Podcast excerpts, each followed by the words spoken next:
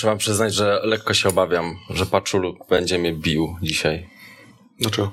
Bo powstał taki materiał na kanale Weszło TV i oni mówili, że oni tego nie puszczą, że oni tak tylko dla siebie pytają. Ja powiedziałem, że to ja, że ja cię wrabiam. Powiedziałem, że to znaczy, że ty to wrobiłeś, Kowala, ale ja ciebie wrobiłem. Tak było. Jestem konfidentem. Jesteś 60, jesteś. Jestem 60. Ale mam daleko do ciebie, więc się nie walnę, poza tym jestem słaby. Tam w trakcie filmów powiedziałeś trochę inaczej o sobie, ale nie będziemy cytować, bo... Tak, zobaczcie sobie na Weszło TV. A to nie mnie kazali powiedzieć. Więc musiałem użyć tych słów, które nie świadczą o mnie. Dobrze, Przemek Michalek. Cześć. Paweł Paczul. Dzień dobry. Mateusz Okrzewski. Dobry wieczór. O, dobry wieczór, tak jest. No Paweł dopiero wstał, ten dzień dobry. Paweł ma światło cały dzień. Słońce. Za oknem. Nie mam. Chociaż chciałbym. No ale jak już trafisz do więzienia z Kowalem, to myślę, że nie będziesz miał tym bardziej i zobaczysz, jak to jest. Porozmawiam sobie na pewno o tym, co się działo dzisiaj w Legii Warszawa, bo przekomiczna sprawa, że Legia chciała wytłumaczyć całemu światu i nam, czyli opinii publicznej, że Marek Gołębiewski na pewno nie jest tymczasowym trenerem, że to jest taki pełnoprawny trener, a już po 2 tygodniach odbyła się całodniowa narada w jego sprawie, jego losów i dalszej przyszłości, co jest trochę komiczne. Więc o tym sobie na pewno porozmawiamy, ale tradycyjnie zacznijmy od dzbanów, bo w tej kolejce trochę ich było. Kto okazał się waszym zdaniem największym dzbanem? Ja może zacznę.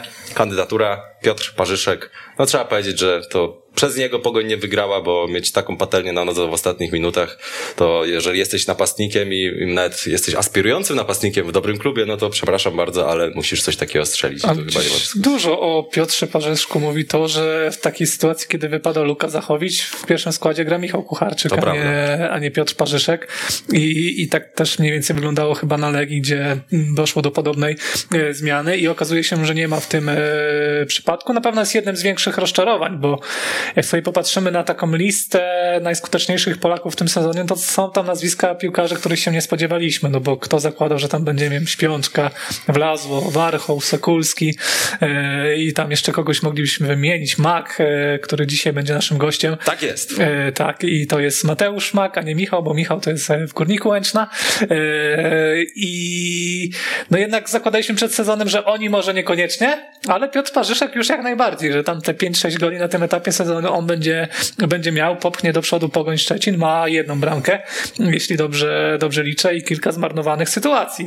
Tego liczenia oczywiście zbyt dużo nie ma i jest duże rozczarowanie, dlatego popieram twoją kandydaturę.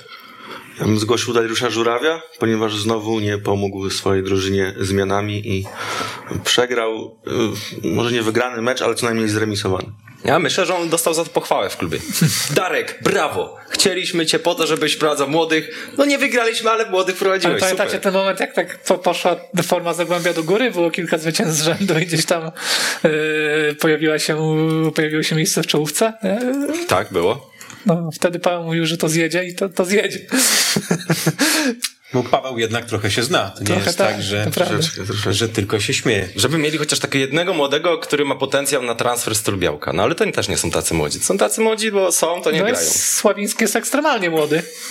Tak. I to widać na razie po nim, że jest ekstremalnie młody. Potrafi zrobić na fantazji jakąś akcję, ale potrafi też bardzo głupio się zachować. Teraz dał bardzo słabą zmianę.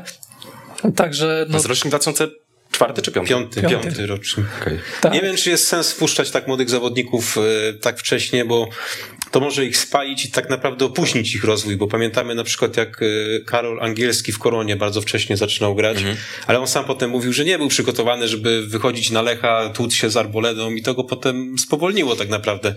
I takich przypadków znajdziemy jeszcze trochę. No, Filip Jagiełło kiedyś w Lubinie dostał wędkę od Orestaleńczyka i też 2-3 sezony jeszcze się potem wprowadzał do tego zespołu. Dopiero przyszło to z czasem i trudno powiedzieć, że tamto zdarzenie jakoś mu pomogło, wzmocniło go, bardziej musiało go w pewnym momencie pewnie przytłoczyć, więc tak, to jest taka sztuka dla sztuki. Ja rozumiem, jakby weszli w 90 minucie, w 85, jak jest dobry wynik, ale teraz przerzucanie odpowiedzialności na takich młodych, to to jest, no nie wiem, PR chyba, po prostu PR. Bardziej, że na pewno ci młodzi też mają świadomość, że dopóki się nie pojawili na boisku, no to Lechia nie miała żadnych ciekawych sytuacji. Ten mecz był pod dyktando Zagłębia i dopiero ta wajcha się potem przestawiła. No powtórzę, Zagłębie grało moim zdaniem najlepszy mecz w tym sezonie, do 60 minut. No ja się zgodzę, że młodzi mogą zafunkcjonować w drużynie, której dużo rzeczy się zgadza. Może nie, że wszystko, ale dużo rzeczy się zgadza, a inaczej no to jest trochę ich palenie, nie wiem, pokazywanie no tak.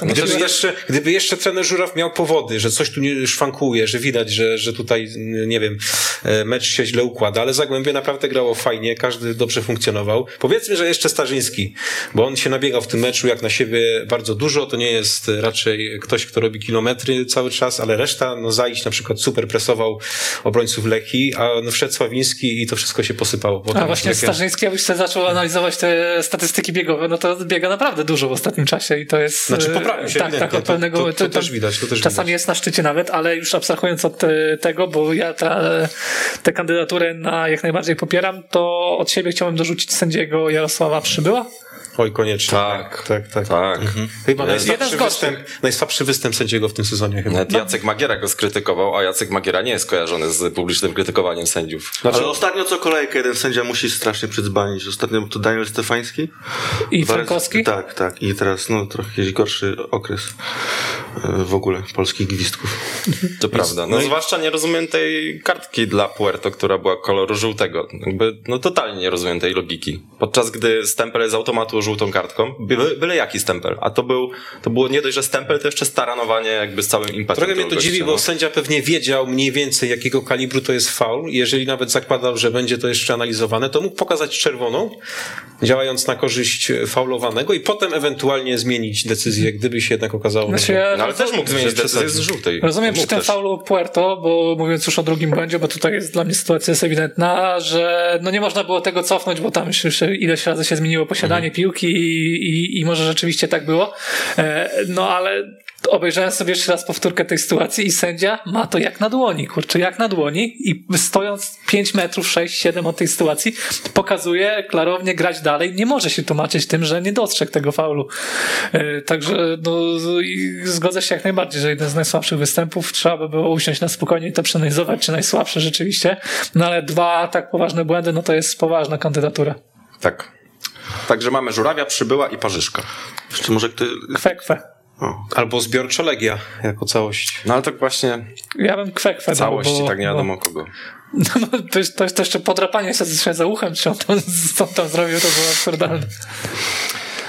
Może jeszcze zawodnik, który jest na cenzurowanym, który jeszcze musi udowodnić teraz swoją wartość do zespołu, a chociaż tak generalnie nie popisał się Maciej Skorża też w tym wszystkim, bo te zmiany były chyba nieprzemyślane trochę. Znaczy Ramirez dał dobrą zmianę, ale Amaral to już widać było ewidentnie, że to musiało być zaplanowane wcześniej, bo to był najlepszy zawodnik na boisku i ściąganie ale... było bezsensowne. No Pereira też grał bardzo dobrze, a stracił miejsce, a Sadka grał słabo i jakoś taka wymiana 3 zawodników w 60 minucie kompletnie rozregulowała Lecha.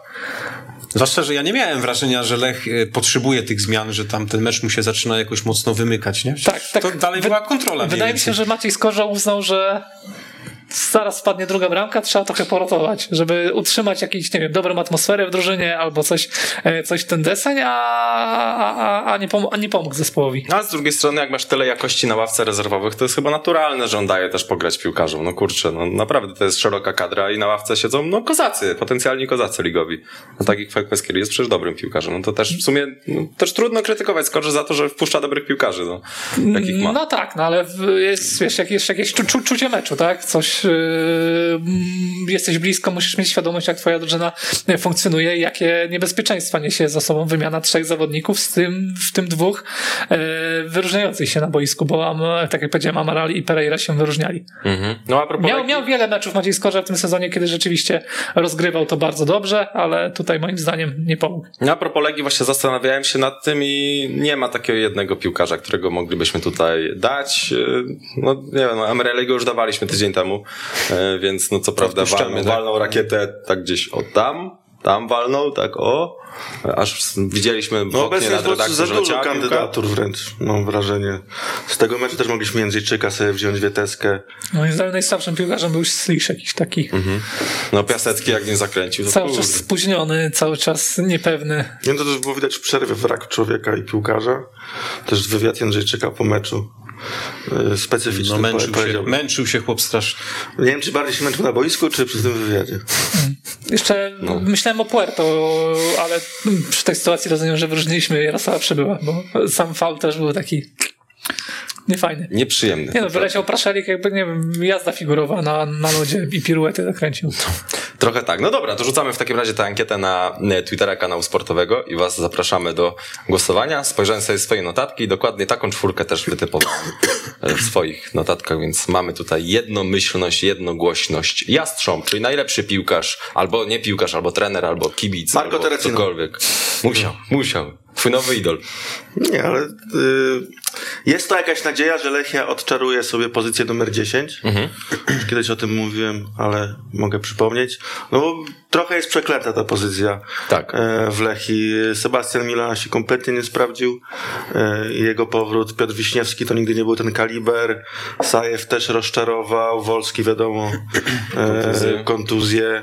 Żeby się cofnąć do takiej dobrej dziesiątki to no może Razak, ale Razak też nie był taką typową dziesiątką, nie? Tylko on też czasem skrzydło, czasem nawet szpica, więc no jest jakąś nadzieją. Wiadomo, jeden mecz to trochę za mało, żeby się jeszcze jarać, ale patrząc na CV mogę mieć jakąś tam wiarę, że on rzeczywiście obsadzi tę dziesiątkę, a jeszcze jest mimo Szczepański w odwodzie, także może to będzie lepiej wyglądało. Mhm, dobra. Jest ta kandydatura. Biegański, moim zdaniem, bo do tej pory to był bramkarz, który bronił w miarę poprawnie, nawet jak miał super interwencję, to potem to wyrównał jakimś błędem, tak jak z Termaliką, a tym razem zrobił różnicę, udźwignął ciężar meczu i tak te 3 interwencje naprawdę bardzo dobre, więc w 11 kolejki. Tak, taki pierwszy mecz, kiedy ewidentnie bramkarz Wiśle pomógł. Pierwszy mecz w tym sezonie, bo wcześniej to różnie z tym bywało. Jak tak sobie cofniemy, Mateusz zdążył zagrać tylko jeden mecz, tam był niewykorzystany rzut karny i okej, zachował czyste konto, ale to też nie był jakiś spektakularny występ. Potem Biegański, tak jak powiedział Przemek, te świetne interwencje przeplatał prostymi błędami. Kieszek na początku dał jakąś stabilizację, ale potem to się szybko skończyło i nieprzypadkowo Biegański wrócił do bramki i on też miał takie różne występy, bo w ten mecz ze Śląskiem na przykład puścił 5 goli, a też tam kilka strzałów wybronił. Jego winiliśmy za tę porażkę najmniej, ale teraz mieliśmy taki namacalny dowód, że on rzeczywiście ma talent, takie potwierdzenie tego, co wiedzieli wszyscy, którzy obserwowali Biegańskiego w drugiej lidze i to, jak sobie radził w Skrze Częstochowa, no bo on już tam 2 sezony praktycznie przebronił. W tym wieku to jest spore doświadczenie. Wydawało się, że może czegoś się nauczyć pod okiem Pawła Kieszka, ale wychodzi na to, że odwrót. Kieszek się może czegoś nauczyć. No już pewnie Kieszek tam jest mało chętny do tego, żeby chłonąć wiedzę, szczególnie od takiego profesora, ale no bo jak gdyby te role się odwróciły. A propos Biegańskiego, to może się jeszcze zastanowimy, czy nie będzie lepszych kandydatur. Na pewno wybraliśmy go murarzem kolejki i teraz możemy sobie zobaczyć grafikę, bo teraz co tydzień wraz z firmą Oshi będziemy wybierać murarza kolejki, czyli piłkarza, bramkarza bądź obrońcę, bądź w sumie też może być to pomocnik albo napastnik nawet, który specjalnie zasłużył się, jeśli chodzi o grę defensywną, bo rzadko doceniamy za grę defensywną, więc to będzie taka kategoria dla tych niedocenianych zwykle, czy mniej docenianych chłopaków. I jest tutaj Mikołaj Biegański, który uznaliśmy według naszych not na Weszu, że był MVP derbów Krakowa. Zwłaszcza przy tym strzale Piszczka bardzo fajnie się odnalazł, gdzie czasu na decyzję było bardzo mało, a on dał radę. No i ogólnie 7 strzałów celnych miała Krakowia. Biegański to obronił, także kozak. To ja chciałbym zaproponować Adama Szałę. To jest odmienił Wartę? To jest trener, który poprowadził Wartę Poznań do pierwszego zwycięstwa od 3 miesięcy, bo Warta poprzedni mecz wygrała 6 sierpnia z Górnikiem Łęczna na wyjeździe. Trochę czasu minęło, było wtedy ciepło. Kobiety nosiły zwiewne sukienki, mężczyźni chodzili w krótkich szortach dawno temu i musiał dopiero Adam Szała przyjść i wygrać mecz, a tak mówiąc trochę bardziej poważnie, to nie było tak, że on po prostu zrobił to, co robił Piotr Tworek i przyszło to przełamanie, bo on miał bardzo trudną sytuację o tyle, że nie było Ławniczaka, nie było go też wcześniej, no ale doszli do tego Kieliba, doszedł do tego Iwanow, trzech stoperów, czyli wszystkich trzech stoperów, których Warta jeszcze 2 tygodnie temu miała w klubie, bo wiadomo, później został podpisany kontrakt z Szymonowiczem i trzeba było z tej sytuacji wybrnąć i wybrnął Adam Szała moim zdaniem w dobry sposób, gdyż no, ustawił trójkę środkowych obrońców, w zasadzie ustawił 5 obrońców, bo Grzesik i Kiełb nie pełnili roli wahadłowych, tylko byli dodatkowymi obrońcami. Posłał do tej linii doświadczonych Mateusza Kupczaka i Łukasza Trałkę i to po prostu zdało egzamin. Wybrnął z takiej sytuacji, ma pierwsze zwycięstwo w lidze przed 30 i to zwycięstwo zasłużone, no bo Piast nie stworzył sobie zbyt wielu sytuacji. Ten mecz raczej przypominał to, co się działo w Łęcznej, gdzie Piast też nie potrafił wykreować sobie zbyt wiele i dlatego ja bym to jakoś symbolicznie docenił, bo też nie było tak, że to, nie wiem, Dawid Szulczek, który dzisiaj został zaprezentowany, ułożył za niego tę taktykę, tylko sobie postał przy linii. Okej. Ja jeszcze może Mateusza Żyra. Zdecydowanie. To tak, jest piłkarz tak. O licznych ograniczeniach, bądźmy szczerzy, ale z Legią zrobił różnicę, bo udział przy pierwszym golu plus gol na 3-1 i ogólnie dobra gra w defensywie, więc jak najbardziej. Można. Zwłaszcza, że to ma wymiar symboliczny, bo był odrzutem z Legii, a później ta Legię wyjaśnił w jakiś sposób. I podkreślmy to jeszcze raz. Mateusz Żyro ma już gola w tym sezonie, a Michał Żyro nie. Mimo, że był w 2 klubach. Ze Stali myślę, że jeszcze zasługuje na wyróżnienie Fabian Piasecki. Zmieści nam się chyba już. No, generalnie wszyscy piłkarze ofensywni. To dajmy dwóch ze Stali. Możemy dać 2 ze Stali, albo jeszcze pomyśleć nad innymi kandydaturami. Ja wpisuję Mateusza. Może Biegańskiego przesuniemy do Bąbelka. Pewnie będzie w Bąbelku. Na pewno będzie w Bąbelku. Spojrzę na notatki me. Aha, no już nie mam w sumie nikogo. To możemy dać i Żyro, i Piaseckiego, chyba że jeszcze jakieś pomysły macie. No to Fabian Piasecki ląduje do ankietki i możecie głosować. Zapraszamy do tego serdecznie. Bąbelek, kolejki i tutaj może być Mikołaj Biegański wyróżniony, więc zapisuję go. Maksymilian Sitek. Też jak najbardziej. I z oczywistych opcji to wszystko. Teraz trzeba rzeźbić. Na propos Sitka, no to w ogóle trochę zaskoczenie, że on tak dobrze sobie radzi w Stali. W sensie w Podbeskidziu był taki chaotyczny, dużo akcji marnował. No taki piłkarz, tak cholera wie, o co mu chodzi. W Stali do pewnego momentu też taki był, tylko że on dużo biega, walczy, tam się w miarę sprawdzał na boku, również w defensywie, więc grał.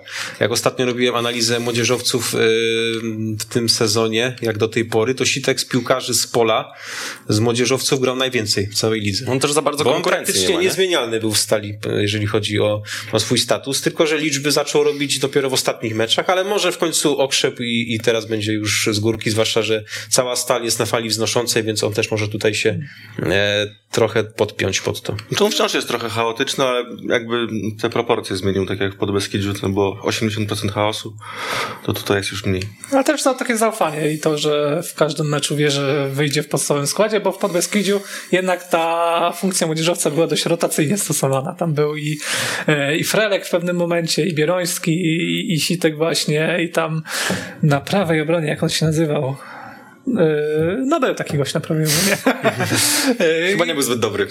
Nie, kilku. Ja zaraz sobie przypomnę. Kto był? Ja nie kojarzę. Był. Widzowie mogą się popisać. Macie 30 sekund, żeby napisać, o kogo chodzi. Albo wychodzimy. Albo myślę, że nikt tego nie odgadnie. Nie, był taki. Ja sobie przypomnę. Ale było kilku. Tak, sprawdzę. Prawo obrońca Podbeskidzie. Taką frazę wpisujesz? Tak. Nie, wchodzę na 90minut.pl. Znaczy nie wiem, czy on był prawym obrońcą, ale był ustawiony na prawie. Jest, kadra, już mam prawie. Jesień. Grał jesienią? Tak. Michał Bartelt? Nie. Nie znam człowieka. Szymon Mroczko? Tak, Szymon Mroczko. Tak. No i było tego trochę. Tam się zmieniało. Sitek był, nawet jeśli dostawał być może najwięcej szans, no to był jednym do rotacji, a tutaj jednak ma takie poczucie, że na nim spoczywa duża odpowiedzialność i sobie z tym radzi. Szymon Mroczko na wiosnę został wypożyczony do Sokoła Ostróda, a teraz gra w rezerwach Podbeskidzia. Także toczy się spektakularnie. Nie idzie ta kariera zbyt dobrze. Ale odebrał szkołę od Jarosława Kotasa w takim razie. Już to jest coś, co z nim zostanie do końca życia. Tak. Dobrze. Mateusz Rzęgowski się tu załapie? Mateusz Żukowski. Tym razem się zgodzę. Dobrze. Skoro mamy jednego Mateusza tylko do Borysi... Bardzo dobre pół godziny ostatnie, więc można. I jeszcze czwarta postać, moi drodzy. Moim zdaniem Kryspin Szcześniak albo Szymon Czyż. Ja bym dał Czyża. Nie tylko za asystę, ale za to, że on najbardziej tworzył grę Warty z przodu. Miał taką bardzo fajną akcję w pierwszej połowie, gdy pod presją ograł sobie dwóch przeciwników i do Papę zagrał jeszcze bardzo fajną piłkę. To pokazało, przypomniało w sumie, jaki on ma potencjał, bo on tak zniknął na dłuższy czas i ten mecz może będzie takim przełomem dla niego i będzie też dawał konkrety, bo miał asystę w debiucie we Wrocławiu. Wydawało się, że no, tu przyszedł z Lazio, grał w Lidze Mistrzów, teraz w Warcie będzie się pokazywał i zaraz tutaj pokaże w Ekstraklasie, co potrafi, a potem zniknął i dopiero teraz odżył, więc... Ta historia fajnie mi się z debiutem Czyża w Lidze Mistrzów to też jest jak coś nie do pomyślenia. No, bo to nie szansa na to przed sezonem, że to się mogło wydarzyć, to było pewnie, nie wiem, tam 0,5%, no, albo coś w ten deser. Ani w Serie A nie zagrał, ani w Pucharze Włoch. Tylko w Lidze Mistrzów, bo wypadło tam. Nawet w tej Primaverze chyba nie był, z tego co słyszałem, nie był jakimś takim czołowym zawodnikiem, bo no, to pokazuje, że w tym relację dość łatwo go wypuściło, tak? Mhm. No i teraz się okazuje... tam już był wybór, sprzątaczka klubowa czy Czyż. To dali Czyża. Tak. Tyle osób było na koronawirusie wówczas. Dobra, no to jest on wrzucony, głosujcie i jeszcze nam został Borysiuk do wybrania. Marko Deracino. Jeszcze raz? Marko Deracino. Zaciął się. Coś ci tam płaci? Coś ten? Już pięknie pieprzną, co ci nie no, jak najbardziej. Adam Zrelak. I Abramowicz. Pięknie mu to siadło, naprawdę. Tak, to tak jak w siatkówce masz takiego gwoździa, wbijasz tak. Drugi, trzeci metr, to on tak... Aż tam. Jak z armaty, prawie żadnej rotacji, tylko prościutko do siatki i tak fajnie, że w końcu coś strzelił, bo Abramowicz dobrze gra w tym sezonie, jest aktywny z przodu, stwarza tę sytuację i brakowało tego konkretu. W samej czołówce chyba drugie miejsce w lidze pod względem liczby dośrodkowań, a zero asyst. Tam wiem, że tam na przykład raz ten Matosz ukradł, bo na 2 razy strzelił, a wtedy już się asysty nie liczy w tym meczu z Brookbetem, no ale jednak nie było takiego przełożenia, że bardzo dużo prób, a ktoś tam w końcu tę głowę czy nogę dołożył, dlatego tutaj się zgodzę jak najbardziej, że te liczby mu się poniekąd należały, no bo jest aktywny w ofensywie, dobrze wygląda, no i w końcu to udowodnił. Takich zawodników jest więcej, bo na przykład Durmusz z Lechii ma jedną asystę bodajże, a Ekstrastats.pl wyliczyło, że on stworzył kolegom 8 sytuacji już w tym sezonie, więc to czasem pokazuje, jak wiele zależy od kolegów, czy po prostu potrafią cię wykreować w odpowiedni sposób. No, ale Durmusz to jest taki zawodnik, pewniak w składzie, on po niemiecku mówi, z trenerem Kaczmarkiem pewnie się świetnie dogaduje, więc mimo, że on tych goli, asyst aż tak dużo nie ma, no to jest bardzo ważnym ogniwem. Ale do pewnego momentu mi trochę przypominał Sajefa, o którym mówiliśmy dokładnie to samo, że dobrze wygląda, ale nie ma z tego konkretu. Ale Sajef aż tak nie krował, on miał taki jeden mecz wtedy, że 3 sytuacje chyba stworzył, a tak poza tym to był problem ze wszystkim. Ale miał też takie spotkania, kiedy nie wiem, jakieś o poprzeczki obijał, coś w ten desen i mówiliśmy, że dobrze, ale jednak przydałoby się, żeby był z tego gol, była z tego asysta. Teraz chyba w Izraelu gra i coś tam nawet strzelił ostatnio. Bo ja ci też gra w Izraelu i coś tam strzelił nawet. Naprawdę? Trzeba zacząć tę ligę oglądać. Kurde, to muszą być poważne rozgrywki.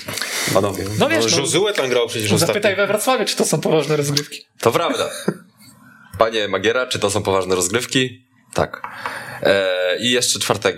Musimy dać, ale nie ma kogo. Ja bym dał Warchoła, bo mi się ta cała akcja podobała. A ja bym dał właśnie pierwszą bramkę Stali. Za całokształt. Czyli Sitka, tak? Czyli Sitka, tak. Bo tam było wszystko. Akcja przy linii Żyry, potem Mak na środku, Piasecki dogranie. Ja wiem, że to była akcja do przerwania praktycznie w każdym momencie, gdyby Legia była w pełni zaangażowana w defensywie, bo dało się przewidzieć każdy kolejny ruch. No ale wyszło to bardzo ładnie, bardzo zgrabnie, więc doceniłbym to. Ja się też przychylam. A to jeszcze dopowiem, Abramowicz ma najwięcej dośrodkowań w lidze, 61 na ten moment, ale najwięcej celnych dośrodkowań ma Martin Kączkowski, 19 razy celnie wrzucił piłkę w pole karne, a tylko 1 asysta z tego. Ciekawe, ile Mladenowicz ma celnych dośrodkowań, bo ostatnio widziałem 2. Jego taką kompilację. 5. jest w lidze. O, proszę, ale... Niezły wynik. Jak ta postawa Legii? Z kim oni przegrali ostatnio? Z Pogonią. To taka kompilacja. Z kim Legia przegrała ostatnio? Że ten człowiek się gubi w tych porażkach. To taka kompilacja była, zagrałem Mladenowicza, to wrzucał na pałę, wszystko źle. Także myślałem, że to średnia jest jeszcze gorzej. Nie no, Mladenowicz z przodu się ostatnio trochę ożywił znowu, tylko fatalnie gra w defensywie. On kompletnie teraz się nie angażuje w grę z tyłu. No to skoro już temat Legii został wywołany, to jeszcze zanim, słuchajcie, nasze programy kanału sportowego wspiera firma X.com, więc jeżeli na przykład chcecie jakiegoś smartfona sobie kupić od Xiaomi, polecam, bardzo dobry, to na X.comie możecie znaleźć fajne promki pod naszą relacją, pod naszym programem. Na YouTubie jest link i możecie tam sobie obadać, jakie promki są. Generalnie zachęcamy i polecamy. Piotrek Radio może sobie na przykład kupić nowego, bo mu się ostatnio zepsuł. Piotrek, nas słuchasz, a na pewno słuchasz, bo jesteś na realizatorce, to teraz sobie odpal. Olegi. No, dzisiaj poszła informacja, że Marek Gołębiewski jednak zostanie. No, wygląda to na takie działanie totalnie bez mapy. No, zatrudniasz trenera, mówisz, że to jest trener na lata, ale że do końca sezonu, i po 2 tygodniach musisz się spotykać i cały dzień debatować o tym, czy on powinien zostać, czy jednak nie powinien zostać. Pytanie, czy trener Gołębiewski chciał zostać w ogóle, bo ta wypowiedź na konferencji brzmiała tak, jakby liczył na to, że go zwolnią już teraz z tej odpowiedzialności. No takie, nie, no w co ja się władowałem. A tutaj, no, na tej zasadzie ja już tu pokazuję białą flagę, wy się martwcie, a tutaj nie, zostajesz teraz do końca, masz tu pracować i chciałeś tę szansę, to masz i teraz próbuj. No to ciężko to komentować, w sensie to jest tak kompromitujące, tak żenujące, tak smutne, że nie wiem naprawdę, czy jakbyśmy tutaj w 4 byli w zarządzie, to wymyślalibyśmy podobne cuda. Niby poważni ludzie, jakieś osiągnięcia biznesowe, dużo pieniędzy mają, szczęśliwi, domy pobudowali. A prowadzenie ślad węglowy samolotami. A prowadzenie najbogatszego klubu w Polsce jakoś ich przerasta, to mi się nie mieści naprawdę w głowie. Jak można się aż tak gubić? No, jeszcze zastanawiam, jak może sobie trener zbudować teraz autorytet w tej sytuacji, skoro piłkarze wiedzą, że ten gość jest tutaj na chwilę i 2 tygodnie są w stanie zachwiać jego pozycją z trener do końca sezonu a może byśmy go wyrzucili. No to znaczy, piłkarz nigdy się nie będzie starał w takiej sytuacji. No, z piłkarzy Legii, którzy wiedzą, co trener powiedział na konferencji, to mamy może 4 czy 5, więc to jest po części atut trenera. Nie, że no, może, wiesz, no na pewno gadają o tym w szatni, już tak tłumaczą sobie i tak dalej. No ale wydaje mi się, że po prostu Legia nie ma w tym momencie żadnego sensownego kandydata. Gdzieś tam pisano, że z jakimś Litwinem ostatnio rozmawiała, który w Łudogorcu pracował. Valdas Dambaruskas. Valdas tu był już, naprawdę. Valdas zmienił personalia, żeby jeszcze raz tutaj kogoś nabrać. I poszedł do Hajduka Split. Czerczesow teraz nie wróci, Marek Papszym jest nie do wyjęcia, no więc trzeba się męczyć w dotychczasowym układzie. A to pokazuje, że Legia zwalniała po prostu bez ładu i bez składu. Ale moim zdaniem tego nikt nie kupi teraz, bo to sytuacja zabrnęła w taki zaułek, że nie wystarczy popchnąć trenera, powiedzieć, bo on był temu wszystkiemu winny, co później zyskiwało potwierdzenie o tyle, że Legia po prostu odrabiała straty w lidze i sezon w jakimś stopniu, nie w jakimś stopniu, tylko po prostu ten sezon ratowała, może nie było europejskich pucharów, ale było za to z reguły mistrzostwo Polski. Teraz to po prostu już nie przejdzie, już raz zagrana tą kartą, a nie można, a ona się zużywa, ona nie możesz wyciągać jej cały czas, no i takie długofalowe skutki mogą być naprawdę opłakane, jeśli chodzi o Legię, bo klimat wokół tego klubu jest już teraz bardzo zły. Wydawało się, że niełatwo jest zepsuć taką sytuację, w której grasz w Europie, zaprezentowałeś się z całkiem dobrej strony, to ci nakręca całą koniunkturę, finansowo zyskujesz oddech, bardzo ważny oddech, a tu jednak jest taka sytuacja, gdzie o Legii cały czas mówi się w zasadzie tylko źle. Widać jak na dłoni, że Dariusz Mioduski nie wyciąga wniosków, bo też nie lubię takiego odbierania mu prawa do tego, żeby się piłki uczył, bo to jest naprawdę skomplikowana dziedzina, z którą nie poradziło sobie wielu bardzo poważnych biznesmenów, tak jak pan powiedział, ludzi sukcesu, no ale też chcielibyśmy zobaczyć, że to idzie we właściwym kierunku, że już jak popełniliśmy pewien błąd 1 raz, 2, 3, 4, no to już może, żeby 5. raz tego samego błędu nie popełnić. A on sprawił wrażenie gościa, który na początku pracy wiedział o piłce więcej niż teraz. Bo wtedy jeszcze nie znaliśmy jego czynów, więc nie mogliśmy weryfikować. A o piłce mówił bardzo ładnie i wyglądał jak właśnie taki bardzo rozsądny gość. Tak, i wtedy była w ogóle taka narracja, jak podzielić zasługi za to, co się wydarzyło w Legii do tego momentu, kiedy on został prezesem. Czy to była zasługa tego duetu, który odszedł, Leśniodorski-Wandzel, czy to jednak Mioduski podpowiadał te opcje, miał jakiś realny wpływ na to, jak Legia wygląda. Potem jak jest prowadzona, no wydaje mi, gdybyśmy wrócili do tej dyskusji, no to moglibyśmy wyciągnąć bardzo konkretne wnioski i nie byłyby one korzystne dla Dariusza Mioduskiego. A po raz kolejny, przerwę ci, po raz kolejny rozmawiamy o Legii, także dlatego, że Legia przegrała ze Stalą Mielec i mamy jednego z bohaterów tego meczu teraz na łączeniu, Mateusz Mak ze Stali Mielec. Witamy serdecznie. Cześć panowie. Mateusz, powiedz, jak wyjechaliście na Łazienkowską, to wy czuliście się faworytem? Na pewno nie. No, wiedzieliśmy i słyszeliśmy o tym, że tak może dziennikarze, wy tak postrzegacie ten mecz oczywiście żartobliwie, ale mieliśmy dużo pokory i dużo szacunku do tego, że Legia to jest klasowy zespół. No oczywiście są w dołku, no ale mieliśmy bardzo dobry plan na ten mecz i co pokazało życie. Myślę, że wygraliśmy zasłużenie wczoraj. Nie, no jak najbardziej, ale to też z drugiej strony nie były jakieś spektakularne zawody w waszym wykonaniu. Po prostu mądrze broniliście się przed Legią i wyprowadziliście takie 3 ciosy, które totalnie zaskoczyły warszawską drużynę. Bardzo łatwo wam przyszło to zwycięstwo. No z boiska ja tak tego nie czułem, że to było łatwo, bo było czuć po zawodnikach Legii taką dużą mobilizację i naprawdę w środku pola wczoraj no, wystawili bodajże 7 ofensywnych zawodników, co później nam troszeczkę ułatwiło, bo mało ich broniło i została praktycznie sama Wieteska z Jędrzejczykiem i przy tych właśnie bramkach fajnie to wykorzystaliśmy. No, było czuć, że z każdą minutą gdzieś presja rośnie na piłkarzach Legii i też był taki plan, żeby jak najdłużej nie stracić bramki. No, straciliśmy ją troszeczkę po błędzie, po stałym fragmencie gry, ale też do tego momentu jakoś Legia nie miała takiej 100% sytuacji, może tą jedną w drugiej minucie, a tak to myślę, że kontrolowaliśmy to, żeby się nam nic nie stało. Co poza transferami zmieniło się w Stali, że wyglądacie tak dobrze, jak wyglądacie? No ja jestem pozytywnie naprawdę zaskoczony tym, jak to teraz wygląda, a tym, jak zaczęliśmy ten sezon, bo po porażce z Górnikiem Zabrze to była chyba 4. kolejka, no to tak mało było gdzieś optymizmu w tym wszystkim, ale myślę, że na pewno ostatni dzień okienka transferowego nam dużo dało, przyjście Fabiana, Konrada czy Kokiego, no wzmocniło nas bardzo i to dziś zaczęło wszystko funkcjonować po meczu z Górnikiem Łęczna, tak jak teraz to widzicie. Mateusz, można powiedzieć, że ty jesteś w najlepszej formie od czasów Bełchatowa w tym momencie?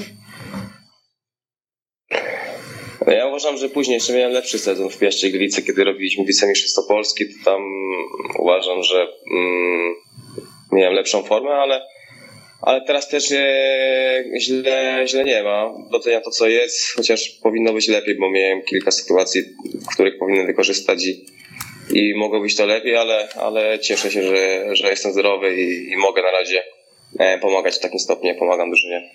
A to był ten twój ostatni sezon w Piaście wówczas?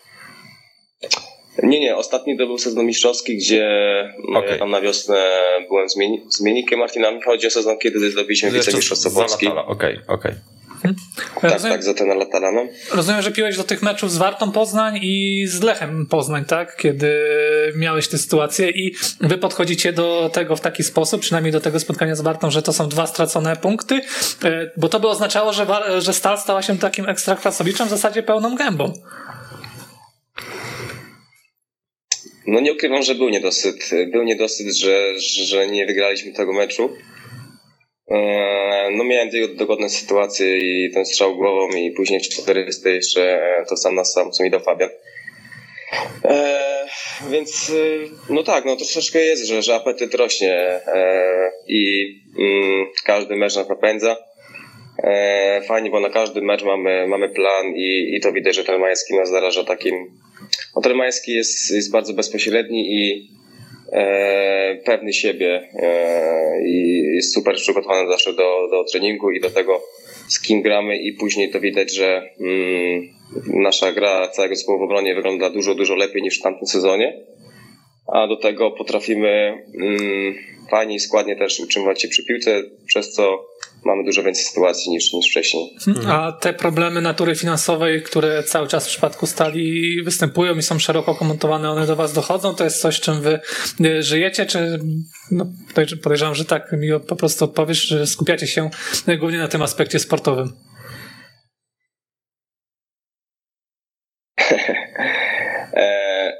Ja myślę, że ten problem jest troszeczkę za mocno rozdmuchany. Jakiś czas temu, całkiem niedawno dostaliśmy pensję i premię za utrzymanie, więc myślę, że każdy z nas wie i świadomy jest, w jakiej sytuacji jest klub, i nasz wynik sportowy chcemy pomóc, aby klub miał łatwiej po prostu rozmawiać ze sponsorami, aby nam pomogli, ale nie uważam, że jest tak, jak to w mediach się kreuje. Mhm. Mateusza, zaczynacie patrzeć trochę bardziej w górę tabeli, bo wiadomo, jaki status miała Stal na starcie sezonu. Wiadomo, że utrzymanie to jest cel numer 1, ale no kto powiedział, że na tym musi się skończyć ten sezon dla was? Nie, no, nie będę tutaj kłamał. No też to jest tak w naszej lidze, że przegrasz 2 mecze i zaraz musisz się patrzeć za siebie. Fajnie, że jest to 7 miejsce i tak jak powiedziałem wcześniej, jest też niedosyt, bo tych punktów mogło być więcej. No ale mamy tak, 6 meczów, 3 remisy, 3 zwycięstwa i teraz przerwa na kadrę, gdzie nam się będzie fajnie trenować z dużym spokojem i jeszcze ta pewność się, uważam, że wzrośnie. Przed nami mecze z Lechem, ze Śląskiem, gdzie wszyscy mówili, że nas zweryfikują mecze z Lechem, z Legią i właśnie Lechią i Śląskiem, więc no jesteśmy po tych 2 meczach i mamy 4 punkty, więc no nieźle, bardzo, bardzo, bardzo nieźle uważam. No jesteście zweryfikowani pozytywnie, a dla was jakąś taką motywacją było to, że przed sezonem praktycznie każdy was skreślał, bo jeszcze jak graliście ten poprzedni sezon, no to było wiadomo, że spadniecie albo wy, albo Podbeskidzie, no spadała jedna drużyna, więc takie było pół na pół, a teraz jak tu kibice się dowiedzieli, że spadają 3, znaczy zobaczyli, że spadają 3 i wy jeszcze słabo zaczęliście sezon, no to tak byliście takim naturalnym, oczywistym kandydatem do tego spadku. Jest u was tak trochę jak, nie wiem, kiedyś w szatni Korony Kielce, gdzie Leszek Ojrzyński tam różne artykuły czy wypowiedzi wyklejał w szatni po to, żeby motywować chłopaków? No, nie wiem, pewnie gdzieś tam w szatni było mówione i tak żartowaliśmy z chłopakami, że no w tym sezonie 3 drużyny spadają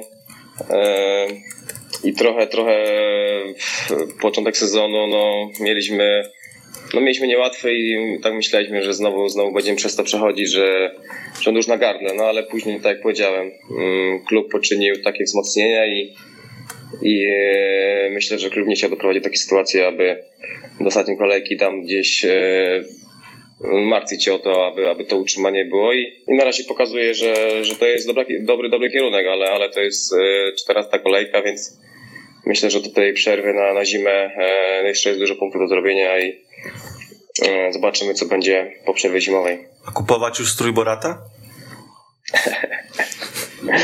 Tak, słyszałem, że założyłeś się z klubem. Wiesz co, no, my, tak jak powiedziałem, będziemy chcieli przede wszystkim sobie zrobić fajną niespodziankę, bo nikt na nas nie liczył, nikt nie wierzył, że Stal może po takim sezonie poprzednim i po tym, jak rozpoczęliśmy, możemy być w tym miejscu, ale nie chcę ci mówić, żebyś już kupował na Allegro, czy gdzie tam to będziesz robił. Mam nadzieję, że to zrobisz, no ale jeszcze długa droga przed nami. A jeśli się utrzymamy, to mogę jakoś chłopaków zebrać, żebyśmy ten program wszyscy razem ze Stalą je obejrzeli i będziemy mieli z ciebie beczkę. A tak szczerze, ta deklaracja Pawła to był jakiś tam 1% jeszcze do motywacji dla was? To był główny czynnik w przypadku wygranej z Legią. Nie, oczywiście, że nie. Gdzieś tam się pojawiło, gdzieś na Twitterze ktoś tam rzucił, że tak. To nawet oficjalny profil Stali się odnosił do tego, więc poszło to mocno. Tak, też gdzieś na Fangolu widziałem, że właśnie założyłeś się z klubem. ale nie, jakoś nie poruszaliśmy tego tematu. No ale tak powiedziałem, zrobimy wszystko, żeby nie tylko się utrzymać, chcemy dalej zaskakiwać wszystkich pozytywnie i przede wszystkim naszych kibiców i sam siebie. Okej, ale jeżeli będziecie mieli premię za utrzymanie i będziecie robić taką listę, komu się należy, to Pawła też możecie jak coś dopisać. Trener mentalny. Tak, motywator. No dobra, Mateusz, dziękujemy serdecznie i gratulujemy zwycięstwa nad Legią i oby tak dalej, bo fajnie wam idzie. Dzięki, cześć panowie, pozdrawiam. Pozdrawiam serdecznie. No, będą mieli siebeczkę, chyba na to się zapowiada. Piłkarze Stali Mielec. Stali, która wygląda, no, można powiedzieć, spektakularnie, patrząc na to, z którego miejsca zaczynali. W sensie, jak wyglądali w tamtym sezonie, jakie problemy mieli, jak zaczęli ten sezon. No, ta przemiana cała jest moim zdaniem spektakularna. Bo to nie tyle, że oni po prostu wygrywają. To się dobrze ogląda. Ciekawa w miarę piłka tak, jest tak. Meczek tutaj Stali. Był temat tego, czy to wygrana z Legią była gładka, jak sobie wiele stworzyli, ale zaskoczyła mnie statystyka, którą bardzo lubię, no bo mówi więcej niż statystyka celnych strzałów, czyli to expected goals i tam, no zgadnijcie jak to wyglądało, może, bo wydaje mi się, że nie zgadniecie. No pewnie dużo dla Legii przewagi, jakieś 4-3? No, 4,2,5? Nie. Według tego wskaźnika Stal zasłużyła na 0,8 gola, a Legia zasłużyła na 2,3, czyli powinno być w zasadzie odwrotnie, 3-1 albo 2-1 w zasadzie, no bo to jak sobie zaokrąglamy ten wynik Legii, no to raczej 2 gole, a nie 3, także kompletnie inaczej to wyglądało, ale dodaję to tylko na podstawie, tak mówię tutaj tylko o tym jako o ciekawostce, no bo jednak wiemy, że przebieg tych wojskowych wydarzeń był nie do końca właśnie taki, że to Legia cisnęła, a Stal miała farta, tylko od pewnego momentu to Stal była dość pewna tego, co się dzieje na boisku. Nie no, na początku drugiej połowy to Stal grała z taką pewnością, że no odnosiło się wrażenie, że... Może nie na samym początku, bo na samym początku była ta szansa Emreliego, która może nie była tak dobra jak te pudła, które Emreli miał wcześniej, ale no on też pomylił się bardzo mocno, ale no był taki moment w meczu, kiedy to nie było tak, że kurczę, lada moment coś Legia strzeli. No, spokojnie utrzymywali się przy piłce, grali na połowie Legii, nie bali się tego. Tam każdy widać było, że potrafi podejmować odważne decyzje, więc tak jak mówiliśmy wcześniej, no ten Legia traci już, jest taka odbrązowiona w tej lidze. Już naprawdę przed nikim chyba nie robi teraz wrażenia to, że gra z Legią, bo dawniej to zawsze był jej atut i też każdy z nas chyba zakładał, że prędzej czy później Legia, nawet jak ma jakieś tam problemy, to ci piłkarze są najbardziej doświadczeni, są oswojeni z presją i jakoś sobie poradzą, no, a po tym, co wczoraj też pokazali Slisz i Jędrzejczyk przed kamerami, no to widzimy, że ta presja, no, są nią nasączeni tak bardzo, że sobie z tym nie radzą nawet po końcowym gwizdku. Mm-hmm. No nie ma liderów w tej drużynie, mam wrażenie, że to jest też taki duży problem. No jak nie ma kogoś, Boruca, kto kopnie to nie ma nikogo w tyłek, nie? W tym momencie. A Borucy jeszcze myślicie zagarżeli? Nie wiem. Okay. A ty co myślisz? Ktoś już kiedyś powiedział, że nie zdziwi się jak nie zagra. No jednak Boruc nie ukrywa tego, że nie jest mu do końca po drodze z tymi władzami Legii, które obecnie panują i no może też nie chce się pod tym podpisywać coraz mocniej. A w ogóle jak ktoś nie oglądał, to warto sobie na stan futbolu spojrzeć, bo Kowal przewidział, że jak Stal obejmie prowadzenie, to już na pewno wygra w tym meczu. I tam tak już powiedział, że 3 będzie. Tak? Tak. Więc... Kowal, ekspert. Ogląda na szkiełku i wie, co się dzieje. Jeszcze a propos Legii, dzisiaj czytałem tekst Piotra Kamienieckiego na TVP Sport i tam jest takie bardzo dziwne zdanie. Znaczy, tekst jest dobry, a nie że jest dziwne w kontekście tekstu. Mianowicie jest tam informacja, że Legia, jak rozmawia z trenerami zagranicznymi, to oferuje kontrakt do końca sezonu, który automatycznie się przedłuża o 12 miesięcy pod jednym warunkiem, jak będzie Mistrzostwo Polski. Mi się wydaje, że to mogło się dotyczyć tego, że wcześniej tak rozmawiała, jak jeszcze ta sytuacja nie była tak opłakana. Wiesz co, mi się wydaje, że no kiedy mogła rozmawiać Legia z trenerami? No 2 tygodnie temu pewnie. Czyli też już była słaba ta sytuacja. No tak, ale 6 punktów więcej. No to no. Tak, no to jednak szaleńcem by musiał być trener, który by powiedział tak, przyjdę i zrobię tutaj Mistrzostwo Polski. Tak, absurdalne to jest, no ale może Może ta Legia się ogarnie. A propos jeszcze Stali, bo trzeba ją docenić. Wy uważacie, że to jest już zespół, który odkleił od siebie łatkę drużyna walcząca o spadek w tym sezonie? Już tak definitywnie? Nie możemy ją tak postrzegać? Że to już jest bardziej półka, nie wiem, Krakowi powiedzmy, która no też nie gra o puchary, ale też raczej będzie miała spokojny ligowy byt? Nie, jeszcze nie. Tak jak mówił Mateusz Mak, no to jest tak, że tutaj przegrają 2 mecze i znowu będzie ten sam problem, który był na początku sezonu. To jest 1/3 rozgrywek za nami mniej więcej, więc no Zagłębie Lubin też się wydawało jeszcze niedawno, że może w tym sezonie będzie przełom i co? 5 meczów bez wygranej i wszystko wróciło do punktu wyjścia. To kiedyś tak było, to oczywiście była inna sytuacja, bo tam była jeszcze podział na grupy i Podbeskidzie wyleciało z tej mistrzowskiej przy tej sytuacji z Lechią i Ruchem. No jak wpadniesz w taką spiralę złych wyników, to też możesz spać. No. Więc jeszcze nie kupuję stroju.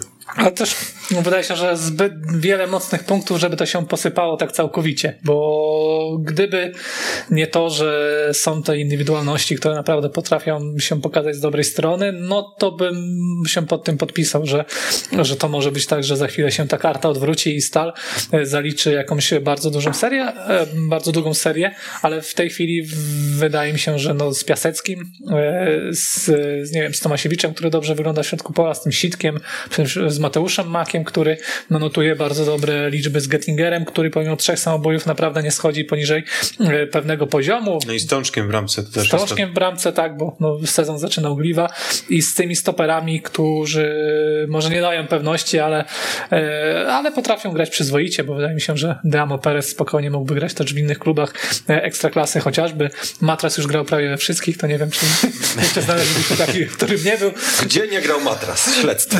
Tak. Poza Legią i Lechem. Miałeś do Legii w tym momencie, także tak nie jest. Jak w Pogoni grał, nie? Tak. Tam pół ligi go chciał wtedy. Tak. No to tak. Jest, dużo rzeczy się po prostu zgadza. To prawda. Mi się wydaje, że oni tak do zimy troszeczkę spadną w tabeli, będą na 10. miejscu, czy tam 9., coś takiego i później już nie będą aż tak przekonujące, ale spokojnie się utrzymają, Pawle. Zobaczmy, kogo nominowaliśmy do 11 kolejki.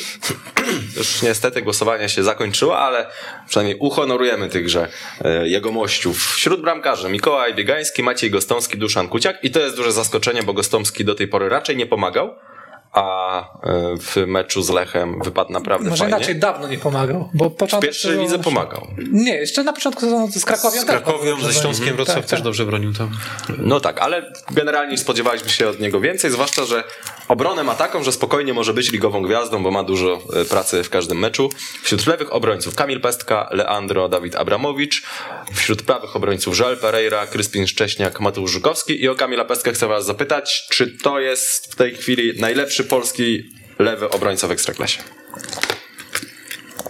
Za ostatnie tygodnie tak, aczkolwiek całościowo jeszcze nie jestem przekonany, czy to jest już takie trwałe wejście na ten najwyższy poziom. Wiesz co, chyba po prostu konkurencja nie jest jakaś mocna. No tak, też nawet szuka w głowy. Abramowicz może. No Kun, jeżeli go będziemy postrzegać jako obrońcę, bo wiadomo. No i co? No i tak potem już nie ma. Gettinger. No i Gettinger. Ale będzie wesoło, jak będziemy robić ranking lewych obrońców. No. Ojej, a tam 10 nazwisk trzeba znaleźć, tak? To będziemy szukać w drugiej lidze może jeszcze. Nie, no jest Puchacz, jest Reca, tak ogólnie jest Płachetę tam można podciągnąć, no ale będzie... No Pietrzak ma taki sezon. Będzie. Pietrzak częściej nie gra niż gra, więc... Tak jest. I zobaczmy dalej. 11. Środkowi obrońcy. Mateusz Kupczak, Rafael Rossi, Mario Malocza, Marcin Flis. Środkowi pomocnicy Ashraf, Krzysztof Mączyński, Janusz Gol. Ofensywni pomocnicy Joao Amaral, Samuel Stefanik, Marco Terracino. Wiedziałem, że nie muszę tego czytać, wiedziałem, że to powiesz. I kolejna plansza. Sitka nie przeczytałem. Przeczytałem, tylko zagłuszyłeś mnie.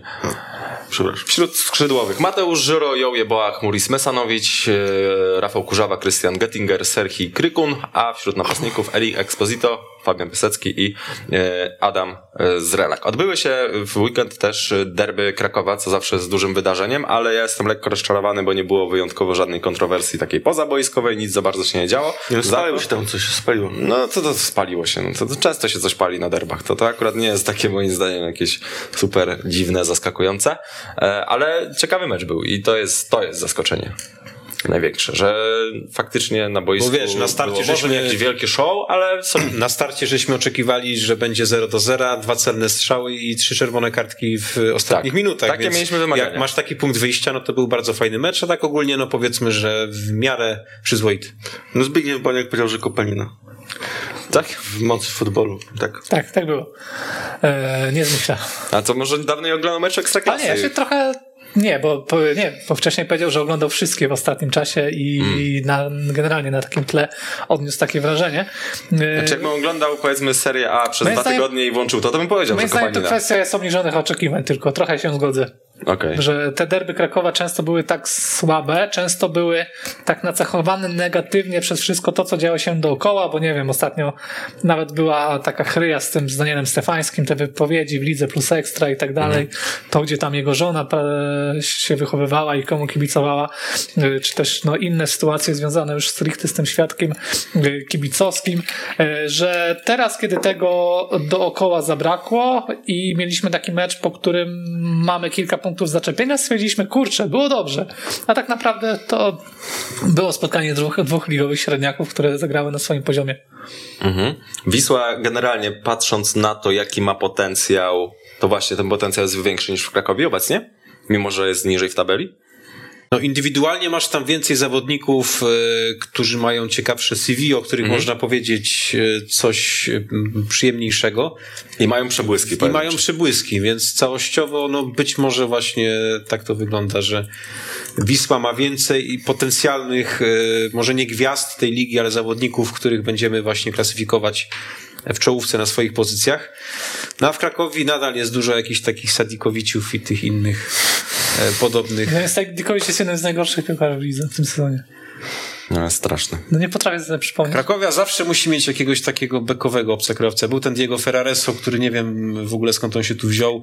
Przez tyle sezonów tutaj był, kontrakty przedłużał. No ale to, no to wiesz, teraz... bo po prostu był gościem, który zabezpieczał ci prawą i lewą stronę i może pewnie nie miał zbyt wielu piłkarskich ambicji, nie psuł atmosfery w szatni i Michał Probierz wychodził z takiego założenia, że lepiej go mieć niż nie mieć. A tutaj Sadikowicz wydaje mi się, że jest jednym z najgorszych piłkarzy w lidze spośród tych regularnie grających, no bo to zawsze jest taka pułapka, gdyby wybieramy tych najgorszych, że najgorsi są ci, którzy nie grają, bo trenerzy mają oczy i widzą ich na treningach i wiedzą, że wielu z nich po prostu nie warto wystawiać, by się zbłaźnią, a Sadikowicz dostaje regularnie szansę, a naprawdę trudno mi powiedzieć dlaczego.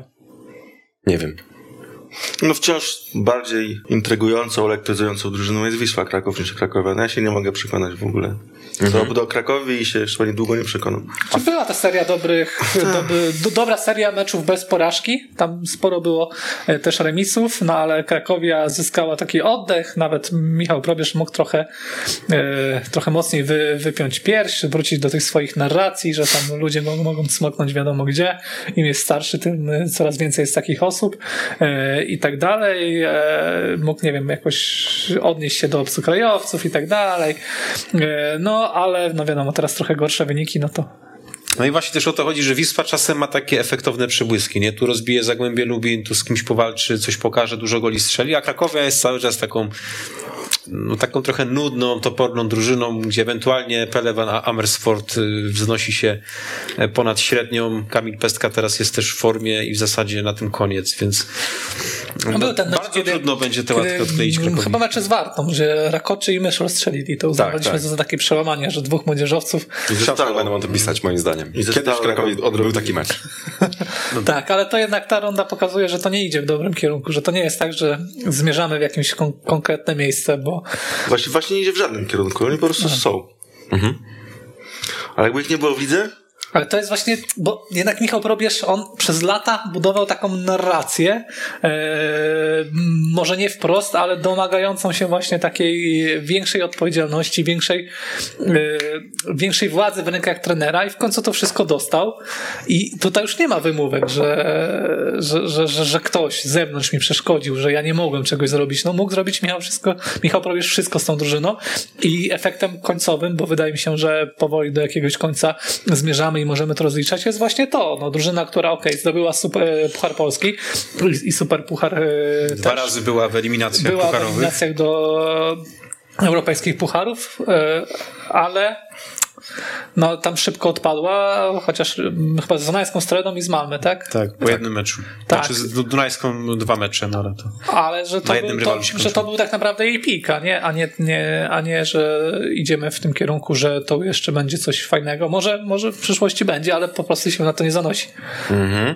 Jeszcze a propos Wisły, czy to fakt, że Wisła na taką skalę stawia na młodzieżowców, trochę jej nie hamuje?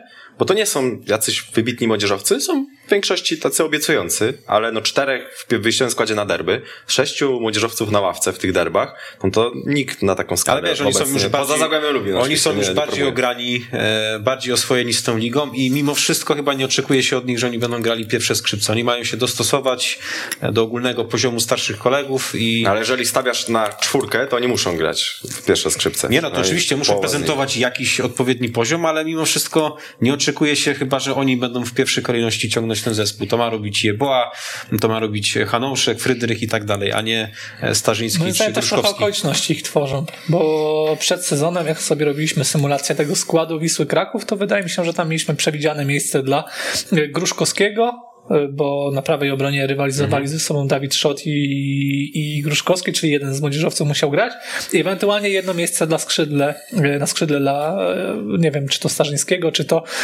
dla Mońskiego, w zależności od tego, kto wskoczy, ale no, jeśli by wypalił mocniej Dorhugi, no to po prostu grałby Dorhugi i tym takim podstawowym i obowiązkowym młodzieżowcem byłby na prawej stronie defensywy jeden z tych 2 zawodników, o których powiedziałem wcześniej, ale potem pojawiły się różne sytuacje, na przykład to, że Mateusz Lis odszedł do Turcji, w jego miejscu sprawdzono Pawła Kieszka, Paweł Kieszek nie wypalił, dlatego musi bronić Biegański. W środku pola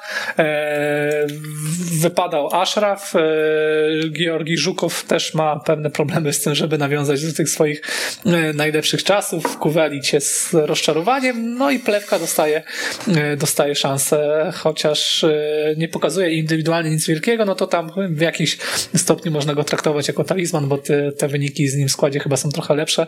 Nie sprawdzałem tego dokładnie, ale tak mi się coś majaczy w pamięci, że jak Plewka gra, no to nawet jeśli nie gra dobrze, no to Wisła zyskuje lepsze rezultaty i na skrzydle też wydaje mi się, że nominalnie przewidywaliśmy, że może i Starzyński i Młyński mogą być piłkarzami wchodzącymi albo nie wiem, jakoś tak grającymi rzadziej, ale no ta postawa Dora Hugiego też nie jest na tyle przekonująca, żeby on sobie ten pierwszy plac wywalczył. Mhm. A w każdym razie nikt w tej lidze teraz nie ma większego komfortu, jeśli chodzi o młodych piłkarzy, niż Wisła Kraków. Mhm. Być może to nie był taki zimny, wyrachowany plan, że dokładnie tak to miało wyglądać od początku. Trochę praktyka zmusiła Wisłę do takich działań, no ale efekty są bardzo fajne. Tak. Nie, na pewno to jest fajny kierunek, tak, że łączymy tych... Zapomniałem jeszcze o Jakubie Błaszczykowskim. Gdyby Jakub Błaszczykowski nie odniósł kontuzji, no to pewnie też by gdzieś tam w okolicach tego pierwszego składu był. Nie wiem, czy na skrzydle, czy jako dziesiątka do rywalizacji z Michałem Skwarką. No ale mimo wszystko, ale takie coraz fajniejsze połączenie właśnie tej młodzieży i starszej drużyny stanowi Wisła Kraków, bo gdzieś jeszcze jest Wachowiak, który no nie dostaje szans, no bo dobrze wygląda Hanouszek. Jest Szota, który już nie jest młodzieżowcem, ale też nie jest piłkarzem jakimś wiekowym. Też dramatyczny mecz z Tychami Szoty w Pucharze Polski. No tak, on kilka takich miał słabszych występów, a z Lechem był najgorszy. No ale swoje szanse też dostaje, także no, jeśli chodzi o to, no to Wisła na pewno idzie w dobrym kierunku, tylko że to musi się jednak pod rękę z wynikami, bo jednak te wyniki się nie zgadzają. Teraz jest taki lepszy moment, można o Wiśle mówić bardziej pozytywnie, no bo wygrane derby to zawsze wygrane derby, ale całościowo jednak Wisła jest rozczarowaniem tej rundy. No powiedzmy szczerze, gdyby Wisła przegrała derby, to tam mógłby być pożar teraz w klubie, bo to już byłaby cała seria meczów bez wygranej. Ta pozycja w tabeli byłaby już chyba tylko nad Termaliką jeszcze, jeżeli chodzi o bezpieczne lokaty. Więc w ostatniej chwili można powiedzieć, że Wisła teraz wygrała mecz i wróciła chyba na właściwe tory. Tak, a po pierwszej połowie się na to nie zanosiło. No, zdecydowanie nie. Chyba padła deklaracja, że Gula będzie pracował do końca sezonu. A wiesz, ile znaczą takie deklaracje w polskiej piłce? Nie, tak, ale to masz pasieczny jest akurat na tyle. Dopóki tam by mocno nie zaglądało w oczy widmo smatku, no to myślę, że nikt by się z tego nie wycofał. Gdyby to powiedział Bernard Szwanduszki, to bym nie uwierzył. Tak, no ale pasiecznemu bardziej. Gula jest trochę trenerem spoza półki Wisły Kraków. Znaczy, Gula jest trochę na rynku wyżej niż Wisła Kraków, tak mi się wydaje. Jeżeli zatrudniasz takiego trenera i zwalisz zwalniasz go przy pierwszej lepszej okazji, no to bardzo źle było tobie świadczyło. I mi się wydaje, że właśnie teraz w Wiśle jest takie przekonanie, że ten sezon jest taki trochę spisany na straty, na zasadzie nie ma wielkiego ciśnienia, niech ta drużyna się ulepi i dopiero od następnego będziemy rozliczać. Niech się wejdą, niech zobaczymy, jak wypalą transfery. Mhm. No tak, bo był taki czas, że jak Legia zmieniała trenerów, to było zawsze dwóch dyżurnych do przyjęcia. Adrian Gula i Wladimir Weiss. Tak. Za każdym razem. Tak, no jak Gula teraz przychodził do Wisły, no to nawet ligowi konkurenci cmokali z uznaniem, że udało się takiego trenera wziąć, bo tam czytałem i kibice Jagiellonii zazdrościli i chcieliby takiego trenera u siebie, więc fajnie by było, gdyby Gula tutaj coś ciekawszego zrobił na dłuższą metę. Okej, za chwilę będziemy się łączyć z dyrektorem sportowym Warty Poznań, to pytanko jeszcze o Dawida Szulczka, na pewno ciekawa postać na ławce trenerskiej, nowa postać, znaczy postać, która już jakieś doświadczenie ma. Tak, jest często młody piłkarz, który jest bardzo zdolny i ma powiedzmy 14 lat, to już się słyszy, że on jeszcze nie gra w lidze, ale to jest kot i on tutaj za chwilę będzie jeden z bardziej obiecujących talentów w Ekstraklasie. Tak, mam wrażenie, że podobnie było z Dawidem Szulczkiem, bo można było przez ostatnie lata dużo takich dobrych opinii o nim usłyszeć, ale to raczej opinii ludzi, którzy z nim pracowali. Mówią, że on jest jeszcze młody, ale jak on się tam okrzepnie rozwinie i dostanie szansę, no to będzie kot. Chwalą go bardzo za takie przygotowanie merytoryczne i wiedzę, znajomość o piłkarzach z niższych poziomów rozgrywkowych i za czytanie rywali.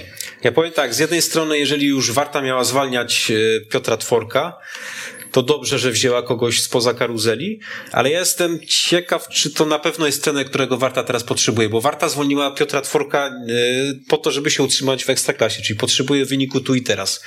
A jak tak czytam o Dawidzie Szulczku, to mam wrażenie, że on potrzebuje jednak trochę czasu, żeby tę swoją filozofię wprowadzić, żeby Warta zaczęła grać ofensywniejszą piłkę, a on raczej nie będzie miał czasu na to, żeby tu sobie spokojnie kłaść te fundamenty i efekty zobaczymy za 2-3 lata, tylko bardzo szybko będzie musiał mieć wyniki, no i jestem ciekaw, czy on to zdoła połączyć, żeby mniej więcej być wiernym sobie, jeżeli chodzi o swoje podejście do piłki, a jednocześnie, żeby pogodzić to z oczekiwaniami klubu. No tak, jeden z takich częściej wymienianych trenerów, jeśli chodzi o najbardziej obiecujących, jeśli chodzi w polskiej piłce, gdzie Marek Gołębiewski też był takim trenerem, którego często się wymieniało, był regularnie łączony z klubami pierwszoligowymi, wybrał rezerwy Legii, przeskoczył do pierwszego zespołu, ale powiedziałbym, że to jest gdzieś mniej więcej ten sam poziom promowania go przez ludzi, którzy może trochę interesują się też niższymi poziomami rozgrywkowymi albo mają takie rozeznanie na rynku. No jestem bardzo ciekaw, jak to będzie wyglądało, bo nawet na przykład nie brakowało takich głosów, że gorszy czas w karierze Artura Skowronka wynikał również z tego, że w pewnym momencie rozeszły się do drogi Artura Skowronka i Dawida Szulczka, który mu pomagał. Z drugiej strony to nie było tak, że Dawid Szulczek przejął Wigry Suwałki i tam z miejsca udowodnił, że jest złotym dzieckiem polskiej trenerki, no bo on jest w ogóle najmłodszym trenerem, który w Polsce dostał licencję UEFA Pro. Zrobił ją bardzo, bardzo szybko, ale te wyniki nie były takie jakoś mocno spektakularne. Wigry załapały się do strefy barażowej w drugiej lidze. W tych barażach przegrały mecz półfinałowy z KKS-em Kalisz, potem KKS Kalisz przegrał ze Skalą Częstochowa i ostatecznie w pierwszej lidze nie zagrały ani Wigry, ani KKS. Teraz chyba 7 miejsce, pierwsze poza, czyli nawet nie dające gry w barażach. Wigry to jest na poziomie drugoligowym całkiem solidny zespół, czyli powiedziałbym, że to taki wynik nie ponad stan, tylko bardziej taki akurat, że nie zrobił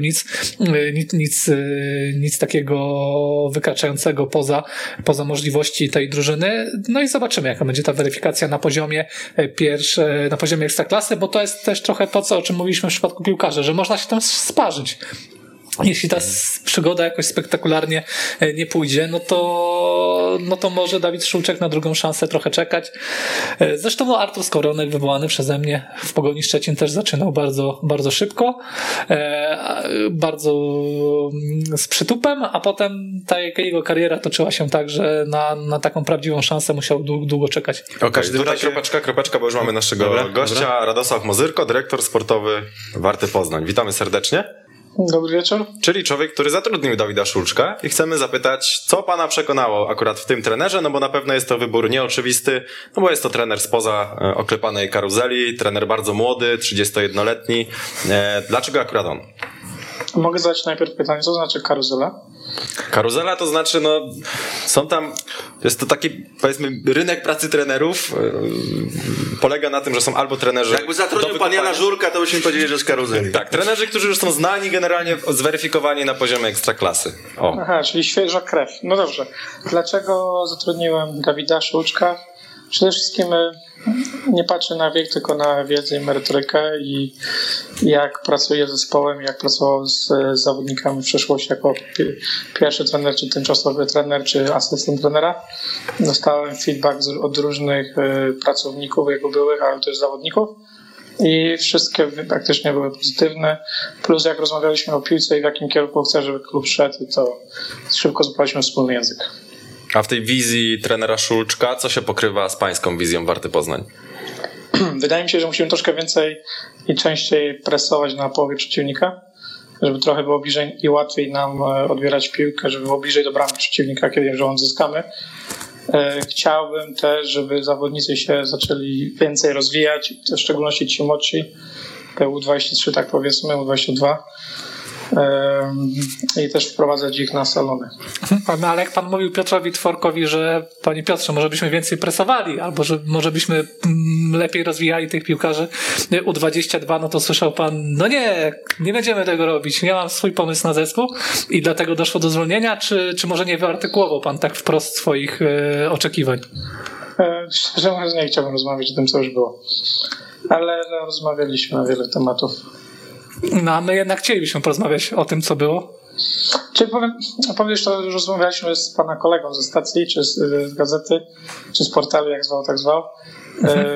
O pewnych elementach wydaje mi się, że to jest niezręcznie rozmawiać, bo to jest trochę jak z małżeństwem. Jak dwie strony się rozchodzą, to nie wypada wypowiadać się na temat drugiej osoby. Ja mam strasznie, i to bez jakichś tam farmazonu czy nawijania makaronu na uszy, strasznie duży szacunek do Piotka, do tego, co osiągnął i jaką ma wiedzę i na jakim jest poziomie. Moim zdaniem jeszcze w tym sezonie wróci do ekstraklasy, bo jest lepszy od kilku osób, które obecnie pracują. A zgodziłby się pan ze stwierdzeniem, że zrobił w Warcie wynik ponad stan i zapłacił za to rachunek później? Nie zgodziłbym się z tym stwierdzeniem. Czy to był wynik ponad stan? Jak najbardziej. Historyczny wynik od bodajże 47, dobrze pamiętam, 2 lata zdobyła mistrzostwo Polski ostatni raz, więc to jest bodajże najlepszy wynik w ostatnich latach czy dziesięcioleciach, więc jak najbardziej zrobił fantastyczne 2 sezony.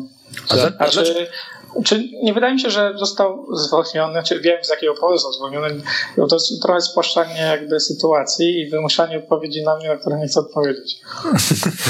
Znaczy, musieliśmy to pytanie zadać, no bo taka dziś jest narracja prowadzona, ja się tej narracji nie dziwię, no bo mamy tutaj konkretne argumenty, żeby tego bronić. Zastanawia mnie po prostu to, że czy nie było trochę tak, że pan jako osoba, która nie zatrudniała Piotra Tworka, koniecznie chciała zrobić coś nowego, no bo jednak po coś pana zatrudniono i tutaj też panu nie odbieram tego prawa do tego, że może pan zatrudnić takiego szkoleniowca, z którym pan chce pracować. No ale czy nie widział pan takiej szansy, że to jeszcze pod wodzą poprzedniego trenera, który swoją wartość udowodnił, wypali?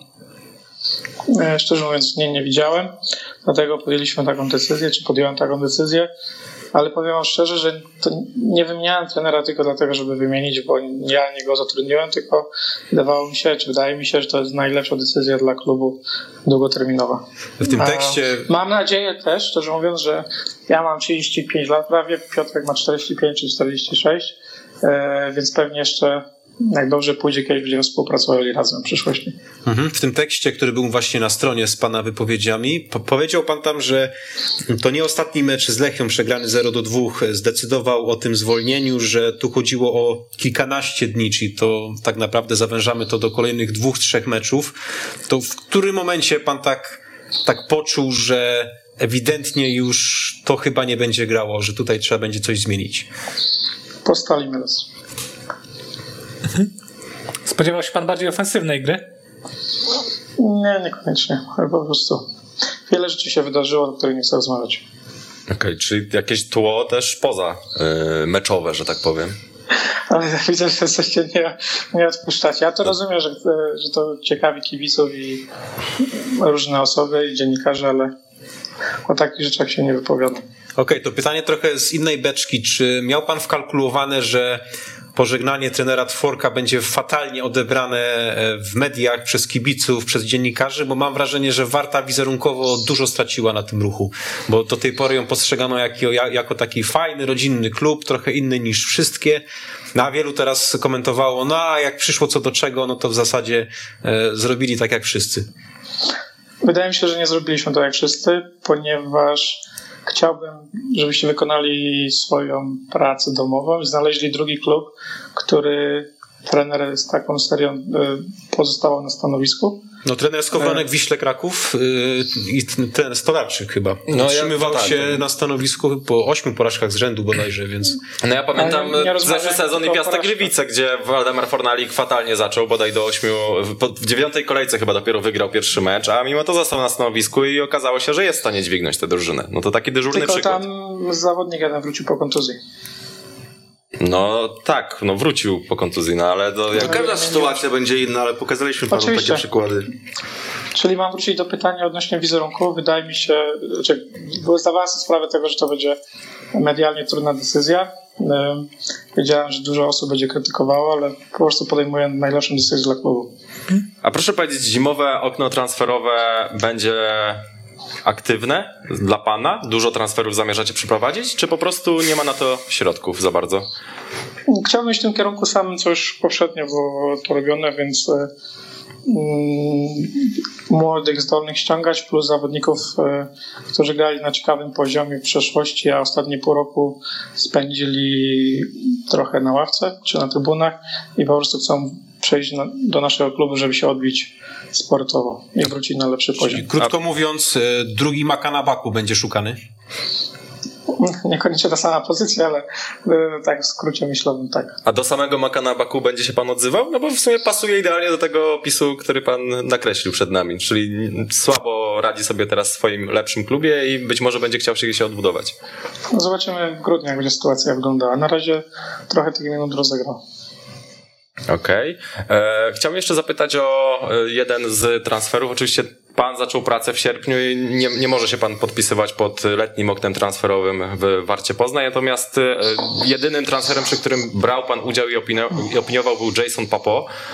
Co pan w nim widział i jak bardzo jest pan nim rozczarowany? Chyba że nie jest pan, bo my oglądamy mecze i tak to niespecjalnie sobie radzi Francuz. Wydaje mi się, że Jason więcej pokaże na boisku, jeśli będziemy wyżej bronili na połowie przeciwnika i będzie miał bliżej do bramki przeciwnika, kiedy odzyska piłkę. Kiedy my odzyskamy piłkę, to jest taki zawodnik, który nie przebiegnie z piłką 50 metrów. To też nie jest zawodnik, który idealnie pasuje do gry pod kontrę, tylko to jest zawodnik, który potrafi pokonać jeden czy dwóch zawodników i oddać strzał. Więc jeśli lekko zmodyfikujemy styl gry i wydaje mi się, że możemy z niego jeszcze trochę wycisnąć i za wcześnie znam weryfikację jego osoby. To pamiętajmy też, że to jest pierwszy jego wyjazd za granicę, więc każdy inaczej się adaptuje w nowym kraju. Dawid Szulczek podpisał kontrakt obowiązujący do zakończenia tego sezonu z opcją przedłużenia na 2 lata. W tej chwili to było takie optymalne rozwiązanie. Trenerem był gdyby te warunki pasowały trenerowi, bo też nie daje mu to jakiegoś wielkiego komfortu, że będzie w tym projekcie na dłużej, jeśli ewentualnie nie pójdzie. To trzeba było się zapytać trenera. Wydaje mi się, że z punktu biznesowego dla klubu jest to najlepsze rozwiązanie. Mamy zabezpieczenie, tak naprawdę z tyłu mojej głowy jest to 3-letnia praktycznie umowa,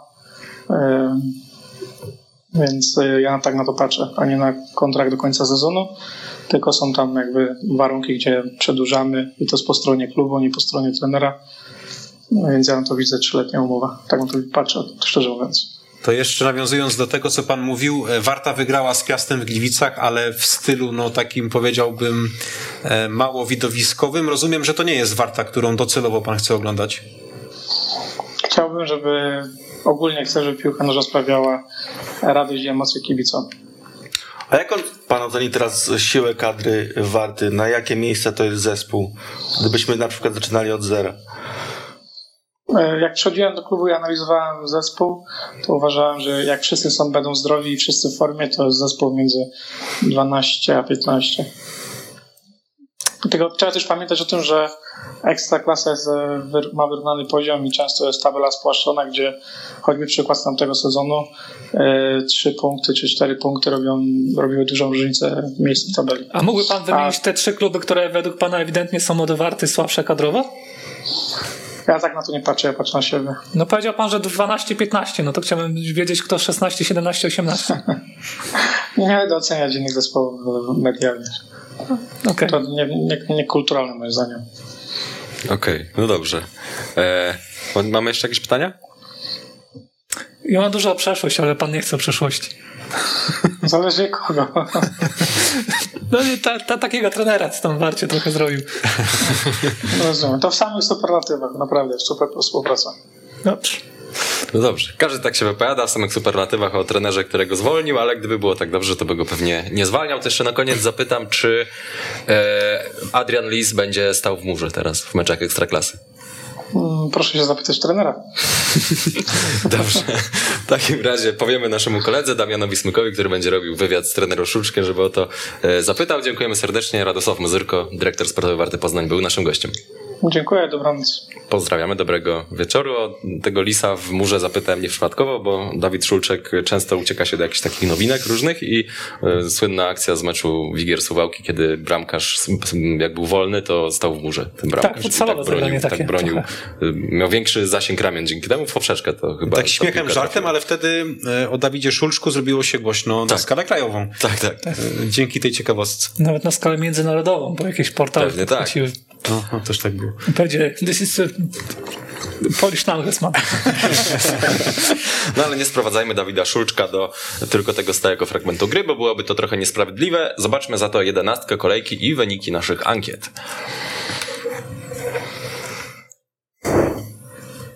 Biegański, Żukowski, Rossi, Flis, Abramowicz, Ashraf, Jeboach, Amaral, Terracino.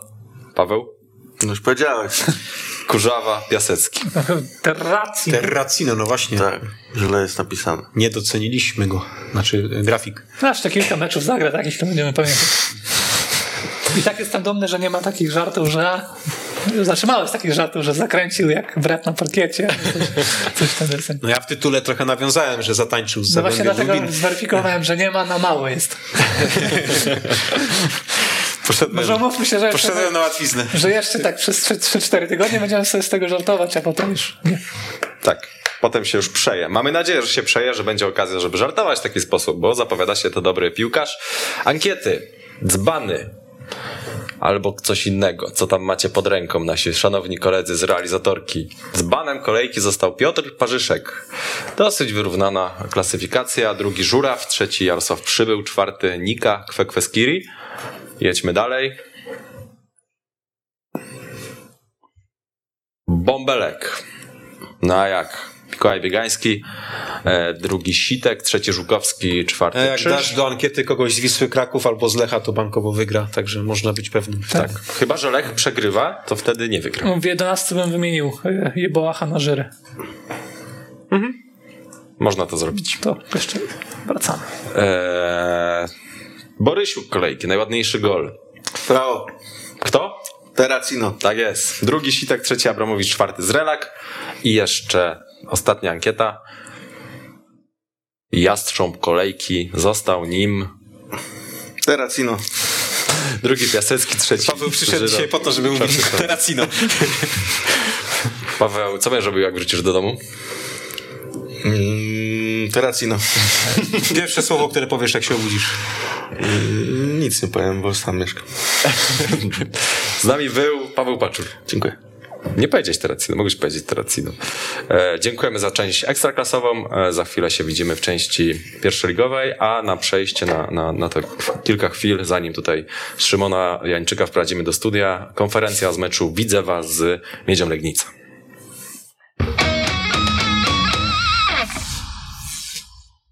Był to bardzo dobry mecz z obu stron. Wydaje mi się, że to była taka wizytówka najlepsza, jaka mogła być pierwszej ligi. Wydaje mi się, że mecz na poziomie ekstraklasy. mieliśmy, jeżeli chodzi o mój zespół, to był mecz kilku faz. Wydaje mi się, zaczęliśmy bardzo dobrze. Pierwsze 20 minut mieliśmy pod kontrolą, później po strzelonej bramce niepotrzebnie oddaliśmy inicjatywę. No i ta końcówka, gdzie praktycznie w 3 minuty czy 4 mieliśmy 3 sytuacje bramkowe i tylko zasługa bramkarza Widzewa to, że nie wygraliśmy. Bardzo przyjemnie mi się tutaj dzisiaj pracowało i oby więcej takich meczów w pierwszej lidze, bo to jest sól piłki i było naprawdę fajnie. Dzięki. Myślę, że to dzisiaj było, patrząc z perspektywy osób, które oglądały czy na stadionie, czy przed telewizorami, myślę, że to było naprawdę godne widowisko lidera i wicelidera. Bardzo dużo się działo na tym meczu. Myślę, że to była taka dobra reklama pierwszoligowa ze świetnym dopingiem, więc myślę, że też z taką grą piłkarzy i po jednej, i po drugiej stronie, która miałem czasem takie wrażenie, że ten mecz był tak otwarty, że mogło się to potoczyć w obie strony i my mogliśmy wygrać ze 3-4-1 i przeciwnik mógł wygrać 3-4-1. Myślę, tak patrząc od początku, pierwsze gdzieś 25-30 minut no nie byliśmy sobą. Trochę byliśmy w tej pierwszej fazie budowania trochę zbyt mało odważni i miałem wrażenie, że mogliśmy te przestrzenie lepiej wykorzystać, a tego nie robiliśmy. Później otrząsnęliśmy się, ale już przegrywaliśmy 1-0 i dobrze, że ta bramka wpadła na 1-1 do przerwy. W drugiej połowie rzeczywiście to już był zupełnie inny mecz z naszej strony. Już zdecydowanie szybsza gra do przodu, już tworzyliśmy sytuację, gdzie wydawało się, że za chwilę strzelimy na 2, na 3 i nagle w samej końcówce, kiedy też graliśmy w dziesiątkę o mały włos, nie skończyło się to 1-3, więc myślę, że dzisiaj, no tak powiem kolokwialnie, dwóch rannych, ale jednak to jest zdobyty punkt, mimo że chcieliśmy 3. Myślę, że to trafiliśmy dzisiaj na dobrze dysponowany zespół Miedzi i trzeba docenić ten punkt 1.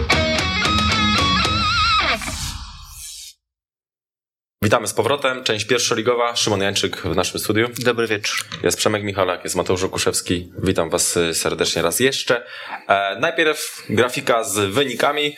Możecie sobie zobaczyć, jak się kończyły mecze tej kolejki pierwszej ligi. A my sobie od razu możemy przejść do dyskusji, a tematem numer 1 jest z pewnością mecz na szczycie, czyli mecz Widzewa z Miedzią Legnica, który zakończył się wynikiem 1-1. Janusz Niedźwiedź na tej konferencji, którą przed chwilą oglądaliśmy, powiedział, że jest po tym meczu 2 rannych.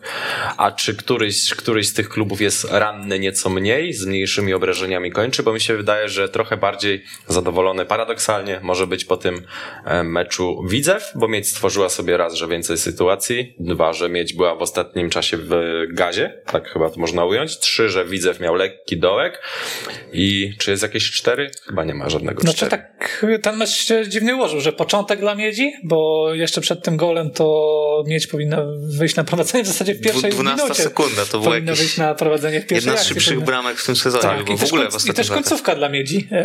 Miedź była bliżej tego, żeby strzelić drugiego gola w tych ostatnich minutach i w związku z tym rzeczywiście tak to możemy rozpatrywać, że to Widzew powinien być bardziej zadowolony, ale też takim pobocznym wątkiem do zadowolenia jest to, że Jakub Wrąbel zagrał taki mecz, jaki zagrał, bo my tutaj mówiliśmy ostatnio dużo o tym bramkarzu, który popełniał błędy, czy to w derbach, czy to w spotkaniu z Wrocławią. Zastanawialiśmy się, czy to może nie jest czas dla Konrada Reszki, a on odpowiedział w taki sposób bardzo, bardzo fajny i bardzo przekonujący, ale na pewno taka reklama pierwszej ligi. Tak bym ujął ten mecz, pomimo tego, że były 2 gole, pomimo tego, że są ranni, no to naprawdę chyba dobrze się to oglądało. Najlepszy mecz w tym sezonie, nie? W pierwszej lidze. No tak, szukałem pamięcią i... Trudno stworzyć taką klasyfikację, no bo to nie jest ekstraklasa, gdzie te wszystkie mecze są tak transmitowane. No dobra, ja oglądałem wszystkie, ja wiem, najlepsze. W telewizji i tak dalej. GKS Katowice nie miał jakiegoś lepszego? Tam dużo wiesz co, to ja na Twitterze o tym pisałem, wydaje mi się, że były mecze równie emocjonujące, ale niekoniecznie lepsze pod tym względem, że tutaj się rozgadzało piłkarstwo. To wyglądało mega efektownie wszystko z jednej i z drugiej strony. Na przykład był mecz Podbeskidzia z Koroną, który był mega emocjonujący, padło 5 bramek, ale jednak pamiętamy, że wszystkie bramki dla Korony padły po takich dużych bobolach Podbeskidzia i to jakiś tam ślad zostawiało. No, ale tak ogółem było kilka takich meczów ciekawych, ale nie aż tak, myślę. No to zawsze jest takie poszukiwanie jakiegoś złotego środka pomiędzy tym, ile się dzieje, ile pada goli, a pomiędzy jaką jakością piłkarską, bo często ta jak jakość piłkarska determinuje to, że paradoksalnie tych goli jest niewiele, no bo też dobrze wyglądają obrońcy i tak dalej. No na pewno jedno z ciekawszych wydarzeń w pierwszej lidze w tym sezonie. Jak tak patrzę szerzej, to chyba te mecze na szczycie, czy mecze takie najbardziej emocjonujące generalnie w tym sezonie dają radę, bo spotkanie Widzewa z Koroną też było w miarę fajne, dobrze się to oglądało i miało zwroty akcje i też jakieś takie różne sprzeczne emocje. Derby Łodzi, no też jak najbardziej. Jezu, Arka Korona mi się przypomniało, to był paździerz. Tak no dobra, ale to nie na szczycie. Ale no pytanie, okay. Czy mecze OKS-u uznajemy jako na szczycie? No ale jako Derby Łodzi, no to jest wydarzenie topowe jak na pierwszą ligę, no to chyba tutaj jakby ranga tego spotkania sprawia, że znaczy, tak jest. Potwierdza się to, co mówił prezes Miedzi Andrzej Dadeło przed sezonem, że to jest najmocniejsza pierwsza liga od lat i nie zdziwiłby się, gdyby się okazało, że najlepsi czy najbogatsi pierwszoligowcy mają wyższe budżety niż niektóre kluby ekstraklasy. No wiadomo, że Górnik Łęczna ma niższy, ale pewnie jeszcze nie jeden klub tam typu Stal Mielec na myślę, tle, że na tle pierwszoligowców mógłby się zastydzić. Górnik, Warta to są takie kluby, które raczej mają mniejszy budżet niż ta pierwsza dwójka, trójka pierwszej ligi. Widzew pewnie aspiruje. Widzew pewnie ma mniej więcej taki budżet jak Radomek czy Brookbet pewnie. Coś takiego. Mhm.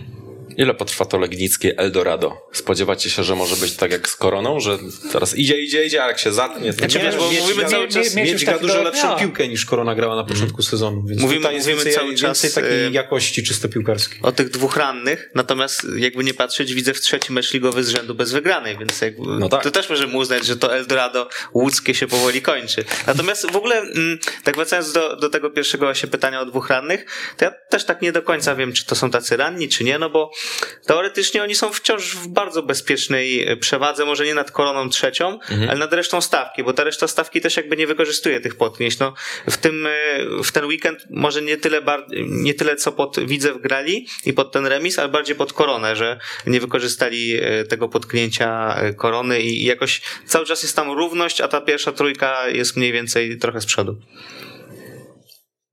No ja wiem, czy jest tak jak mówisz. Jest tak, Widzew 34 punkty, Miedź 32, Korona 29, Sandecja ma zaległy mecz, GKS Tychy 27, Arka Gdynia 26 i Sandecja 26 i tak jak powiedziałeś ma jedno spotkanie mniej. Tak, no ale to jest spora różnica. Ja bym tutaj nie wyróżniał jakoś pierwszej trójki, tylko generalnie cała czołówka jest w miarę jeszcze na pewno wyrównana. Ta dwójka jest dość wyraźnie z przodu, biorąc pod uwagę to, że za moment mamy koniec pierwszej rundy już i będą te mecze rewanżowe, więc no, to jest taka dość bezpieczna przewaga, choć też na pewno nie gwarantująca niczego. No to jest przewaga, niczego. Która w jeden mecz może się roztrwonić. W jedną kolejkę, tak naprawdę. No tak, Widzewa teraz nie do końca.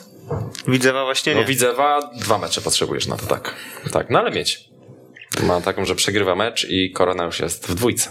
No to Korona, bo ja bardziej cały czas patrzę na te zespoły niżej, na te czwarte miejsce. Mówię, Korona, okej, to jest ta trójka, która jakby wydaje mi się, że na ten moment ciężko wskazać zespół, który jest w tak świetnej formie, że widzielibyśmy go w tej dwójce i który z tej trójki kogoś po prostu wyrzuci. No swoją drogą to jest paradoks, że Korona jedno zwycięstwo w ostatnich 8 meczach i ona dalej jest na podium. To pokazuje, że ten margines błędu na szczycie tabeli jest dość duży. No to tak, nie to trzeba być jakimś takim mega hegemonem, żeby to poprzedni sezon też pokazał, że po tym imponującym starcie Brookbetu i ŁKS-u później mogły się dziać. Górnik Łęczna wiosną przecież nieco grał też. Tak. Różne... No nie, ty rzutem na taśmę się załapali do barażów i pewnie w tym sezonie, jeśli chodzi o te miejsca 5-6, no to też do końca będzie ta walka, że ktoś tam w ostatnich chwili będzie mógł jeszcze wskoczyć na finiszu. Natomiast no, do pierwszej dwójki raczej wątpię. Myślę, że to już nie będzie wielkich zmian tam w czołówce. W sensie, że te dwie drużyny na pewno? Czy w sensie, że na przykład Widzew, Korona i Miedź, no to na ten moment patrząc na formę innych zespołów, nie wydaje mi się, że ktoś tam wskoczy poza tą trójką, że będzie ktoś inny w dwójce.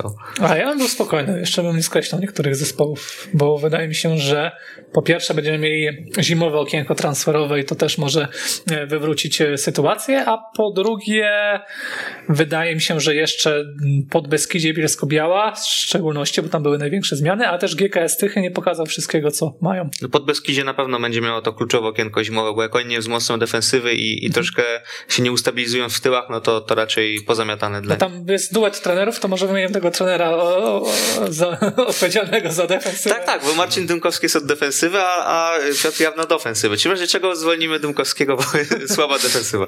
Tak. I to jest nowa jakość polskiej piłce. Mamy gościa... Marek Ubych, dyrektor sportowy Miedzi Legnica. Witamy serdecznie. Dzień dobry. Trener Niedźwiedź powiedział o 2 rannych po tym meczu Widzew Miedź. I czy wy się czujecie trochę bardziej ranni po tym spotkaniu? Czyli czy jesteście, jakby postrzegacie, że to bardziej wy powinniście żałować, że nie udało się wygrać niż Widzew? Ja tuż po meczu z trenerem Niedźwiedziem parę słów zamieniłem i trener zaczął swoją wypowiedź od tego, że mogli wygrać 4-1. I tak no, lampka mi się delikatna zapaliła i tak pomyślałem sobie, emocje po meczu delikatne, nie? Ale zaraz dodał, że równie dobrze my mogliśmy wygrać 4-1, no i to muszę przyznać najlepsze podsumowanie. Guzdek miał fenomenalną sytuację, Kun oddał groźny strzał, no my mieliśmy swoje sytuacje bardzo dobre, no lepsze, umówmy się, lepsze. Mogliśmy strzelić gola w 15 sekundzie, mogliśmy strzelić gola 15 sekund przed zakończeniem tego meczu, więc no to jest jakby oczywiste, że kiedy ma się 2-300% sytuacje w końcówce meczu, no to jest ten, po meczu to ta nutka niedosytu. Jest coś, jest to poczucie takie, że kurczę, można było więcej. Natomiast ten mecz był tak fenomenalny. Ja się bawiłem świetnie na tym meczu, muszę przyznać. Z Tomkiem Brusiło, z prezesem oglądaliśmy ten mecz. No, otoczka kapitalna, jakby Tomek mi na bieżąco też mówi, co tam w mediach społecznościowych się dzieje, jaki jest ogień, jaka jest ocena takich, no powiedzmy, neutralnych kibiców w Polsce odnośnie tego meczu, jakie pojawiają się opinie. W tym meczu było wszystko. Były nieuznane bramki, no bo przecież Paweł Zieliński, notabene nasz były piłkarz, czyli nam gola nieuznanego, bo oczywiście spalonego był, no chyba jedyny błąd sędziowski taki bardzo, bardzo mocny, kiedy tam odgwizdany został faul na Patryku Makuchu, który spokojnie mógł wyjść sam na sam. Faul Patryka Makucha w ofensywie. Była czerwona kartka dla Dicksona, był gol naszego byłego zawodnika, także no mecz wizytówka, no chcielibyśmy mieć 3 punkty, natomiast ja też i piłkarzom, którzy no byli no mega wkurzeni, nie, po meczu. Szymon Matuszek, Carlos, Maksim, że nie strzelił, no wszyscy właściwie, no nie będę wymieniał tam z nazwisk całej 11 czy tej 12, która grała, no ale no, kto stracił punkty na Widzewie do tej pory, no kto z kim Widzew stracił punkty u siebie, no ŁKS to były derby. Ja jestem optymistą nie tylko jakby z uwagi na wynik, ale no z uwagi na grę w ostatnich tygodniach i w tym meczu jakby potwierdza się to, że no to absolutnie nie jest przypadek, że jesteśmy w tym miejscu, gdzie jesteśmy. To nie jest przypadek, że Widzew tam, gdzie jest. No, na ten moment to są drużyny z najlepszą formą. Myślę, że najlepiej grające w tym momencie w piłkę. Natomiast no, trzeba też docenić, co się dzieje teraz w Tychach, jaką pakę ma Arka. Podbeskidzie bardzo dobrze punktuje. Także najmocniejsza liga od lat i najsilniejsza, najbogatsza, z największą jakością, z największymi firmami. No tak, wy też dość efektownie wyszliście z tego mini kryzysu, którego punktem kulminacyjnym był chyba mecz w Olsztynie, i chciałem wrócić do źródła tego wyjścia z kryzysu, czyli do trenera Wojciecha Łobodzińskiego. Co was przekonało latem, żeby postawić na tego szkoleniowca? Jakie są jego silne strony, które sprawiły, że no właśnie w tym momencie jest tu, gdzie jest?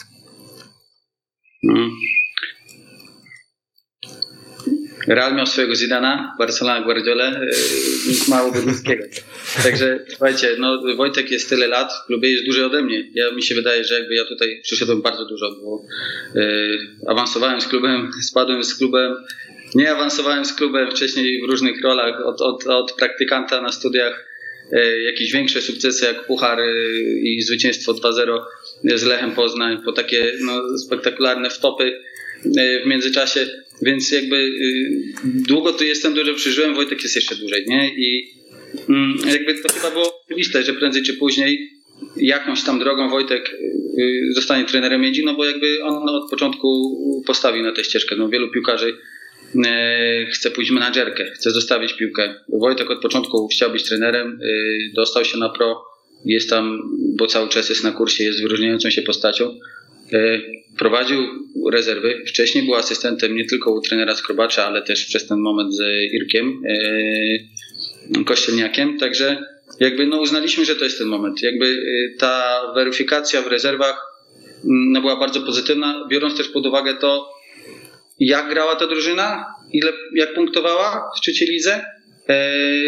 I nie tylko jakby te suche liczby, a nawet w odniesieniu do poprzednika, który też był bardzo dobrym trenerem, natomiast gdzieś tam Wojtek też rozumie tę organizację. O, może w ten sposób. Wojtek wie, jak się pracuje w Miedzi Legnica, wie o co chodzi, Zna tutaj wszystkich. Z prezesem zna się bardzo długo, mówię o Tomku Brysile, z właścicielem klubu, panem Andrzejem Dadało, z całym klubem. Także tak zbierając wszystko do jednego chyba takiego punktu, no to jakby Wojtek został trenerem Miedzi Legnica, no bo prędzej czy później chyba musiał zostać po prostu tym trenerem Miedzi Legnica. No i jakby uznaliśmy, że to już jest ten moment. Mhm.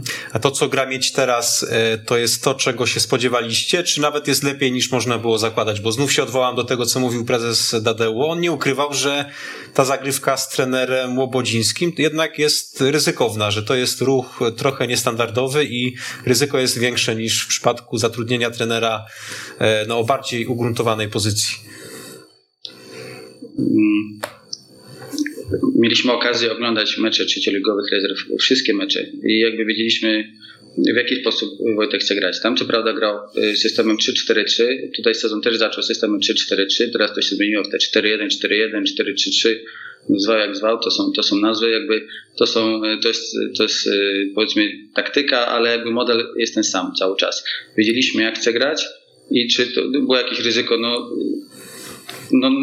jakby każda decyzja w piłce nożnej, w biznesie jest ryzykiem. Tutaj jakby staraliśmy się ograniczyć, minimalizować to ryzyko, no bo zatrudnienie jakiego trenera nie byłoby ryzykiem tak naprawdę w piłce nożnej.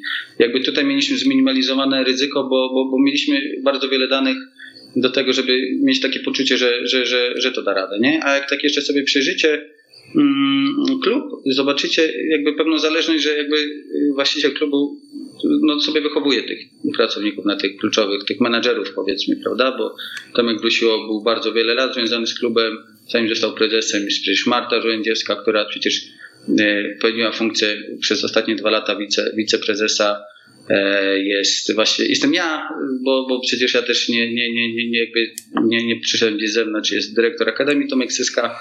No i na wielu takich stanowiskach są ludzie po prostu wychowani przez niego przez wiele lat. No jakby doszliśmy do tego momentu, że trener też został wychowany, powiedzmy. I jakby wszystkie te najważniejsze funkcje w klubie pełnią ludzie, którzy jakby są stąd. Także nie pamiętam pytania, szczerze mówiąc. Nikt nie pamiętam. Czy spodziewaliście się, że tak szybko będzie tak dobrze? Uważam, że ligę się wygrywa albo przegrywa się w kwietniu, maju i jakby czekam cały czas na ten moment. Początek sezonu był obiecujący, końcówka okresu przygotowawczego też. Mieliśmy te potknięcie w międzyczasie, co jest jakby oczywiste i normalne, kiedy drużyna jest relatywnie nowo urządzona, także jakby to, że wyszliśmy z tego kryzysu, to jest zasługa sztabu. Zmienili system, delikatne klocuszki, troszeczkę te boki dali niżej, tutaj kogoś tam wyżej, układali to tak, zafunkcjonowało, gra, styka, piłkarze, którzy powiedzmy wydawało się, że są słabymi ogniwami w poprzednim systemie, teraz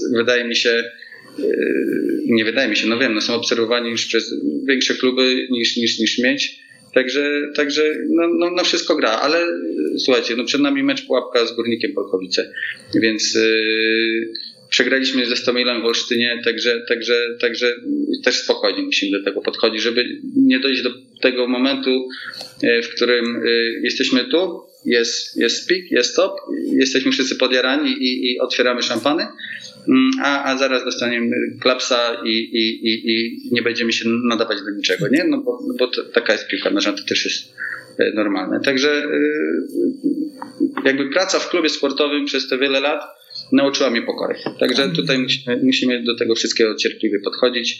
Ja się cieszę, że piłkarze tacy jak Patryk Makuch, którzy są tutaj wiele lat i też powiedzmy przechodzili cięższe momenty, bo nie zawsze przecież grali tak, jak na pewno by chcieli. Teraz są takimi postaciami, które są wiodące, nie? Także nie tylko ktoś przychodzący z zewnątrz, jakieś tam, nazwijmy to, gwiazdy jak Maksim, ale Patryk Makuch, czyli chłopak, który już właściwie 4. sezon tutaj u nas zaczyna. no, prowadzi nas do zwycięstw pięknych, remisów też bardzo pięknych. Właśnie masz takie wrażenie, że miedź w końcu znalazła odpowiednie proporcje pomiędzy tymi zawodnikami, obcokrajowcami z zewnątrz, a piłkarzami polskimi, często dłużej związanymi z miedzią, bo w przeszłości bywały z tym problemy, a teraz jak sobie na to popatrzymy, no to obronę macie zagraniczną, ale też jest polski bramkarz, dalej w formacjach raczej się to miesza i powiedzmy, że jest takie pół na pół, jeśli chodzi o te wpływy polskie i zagraniczne.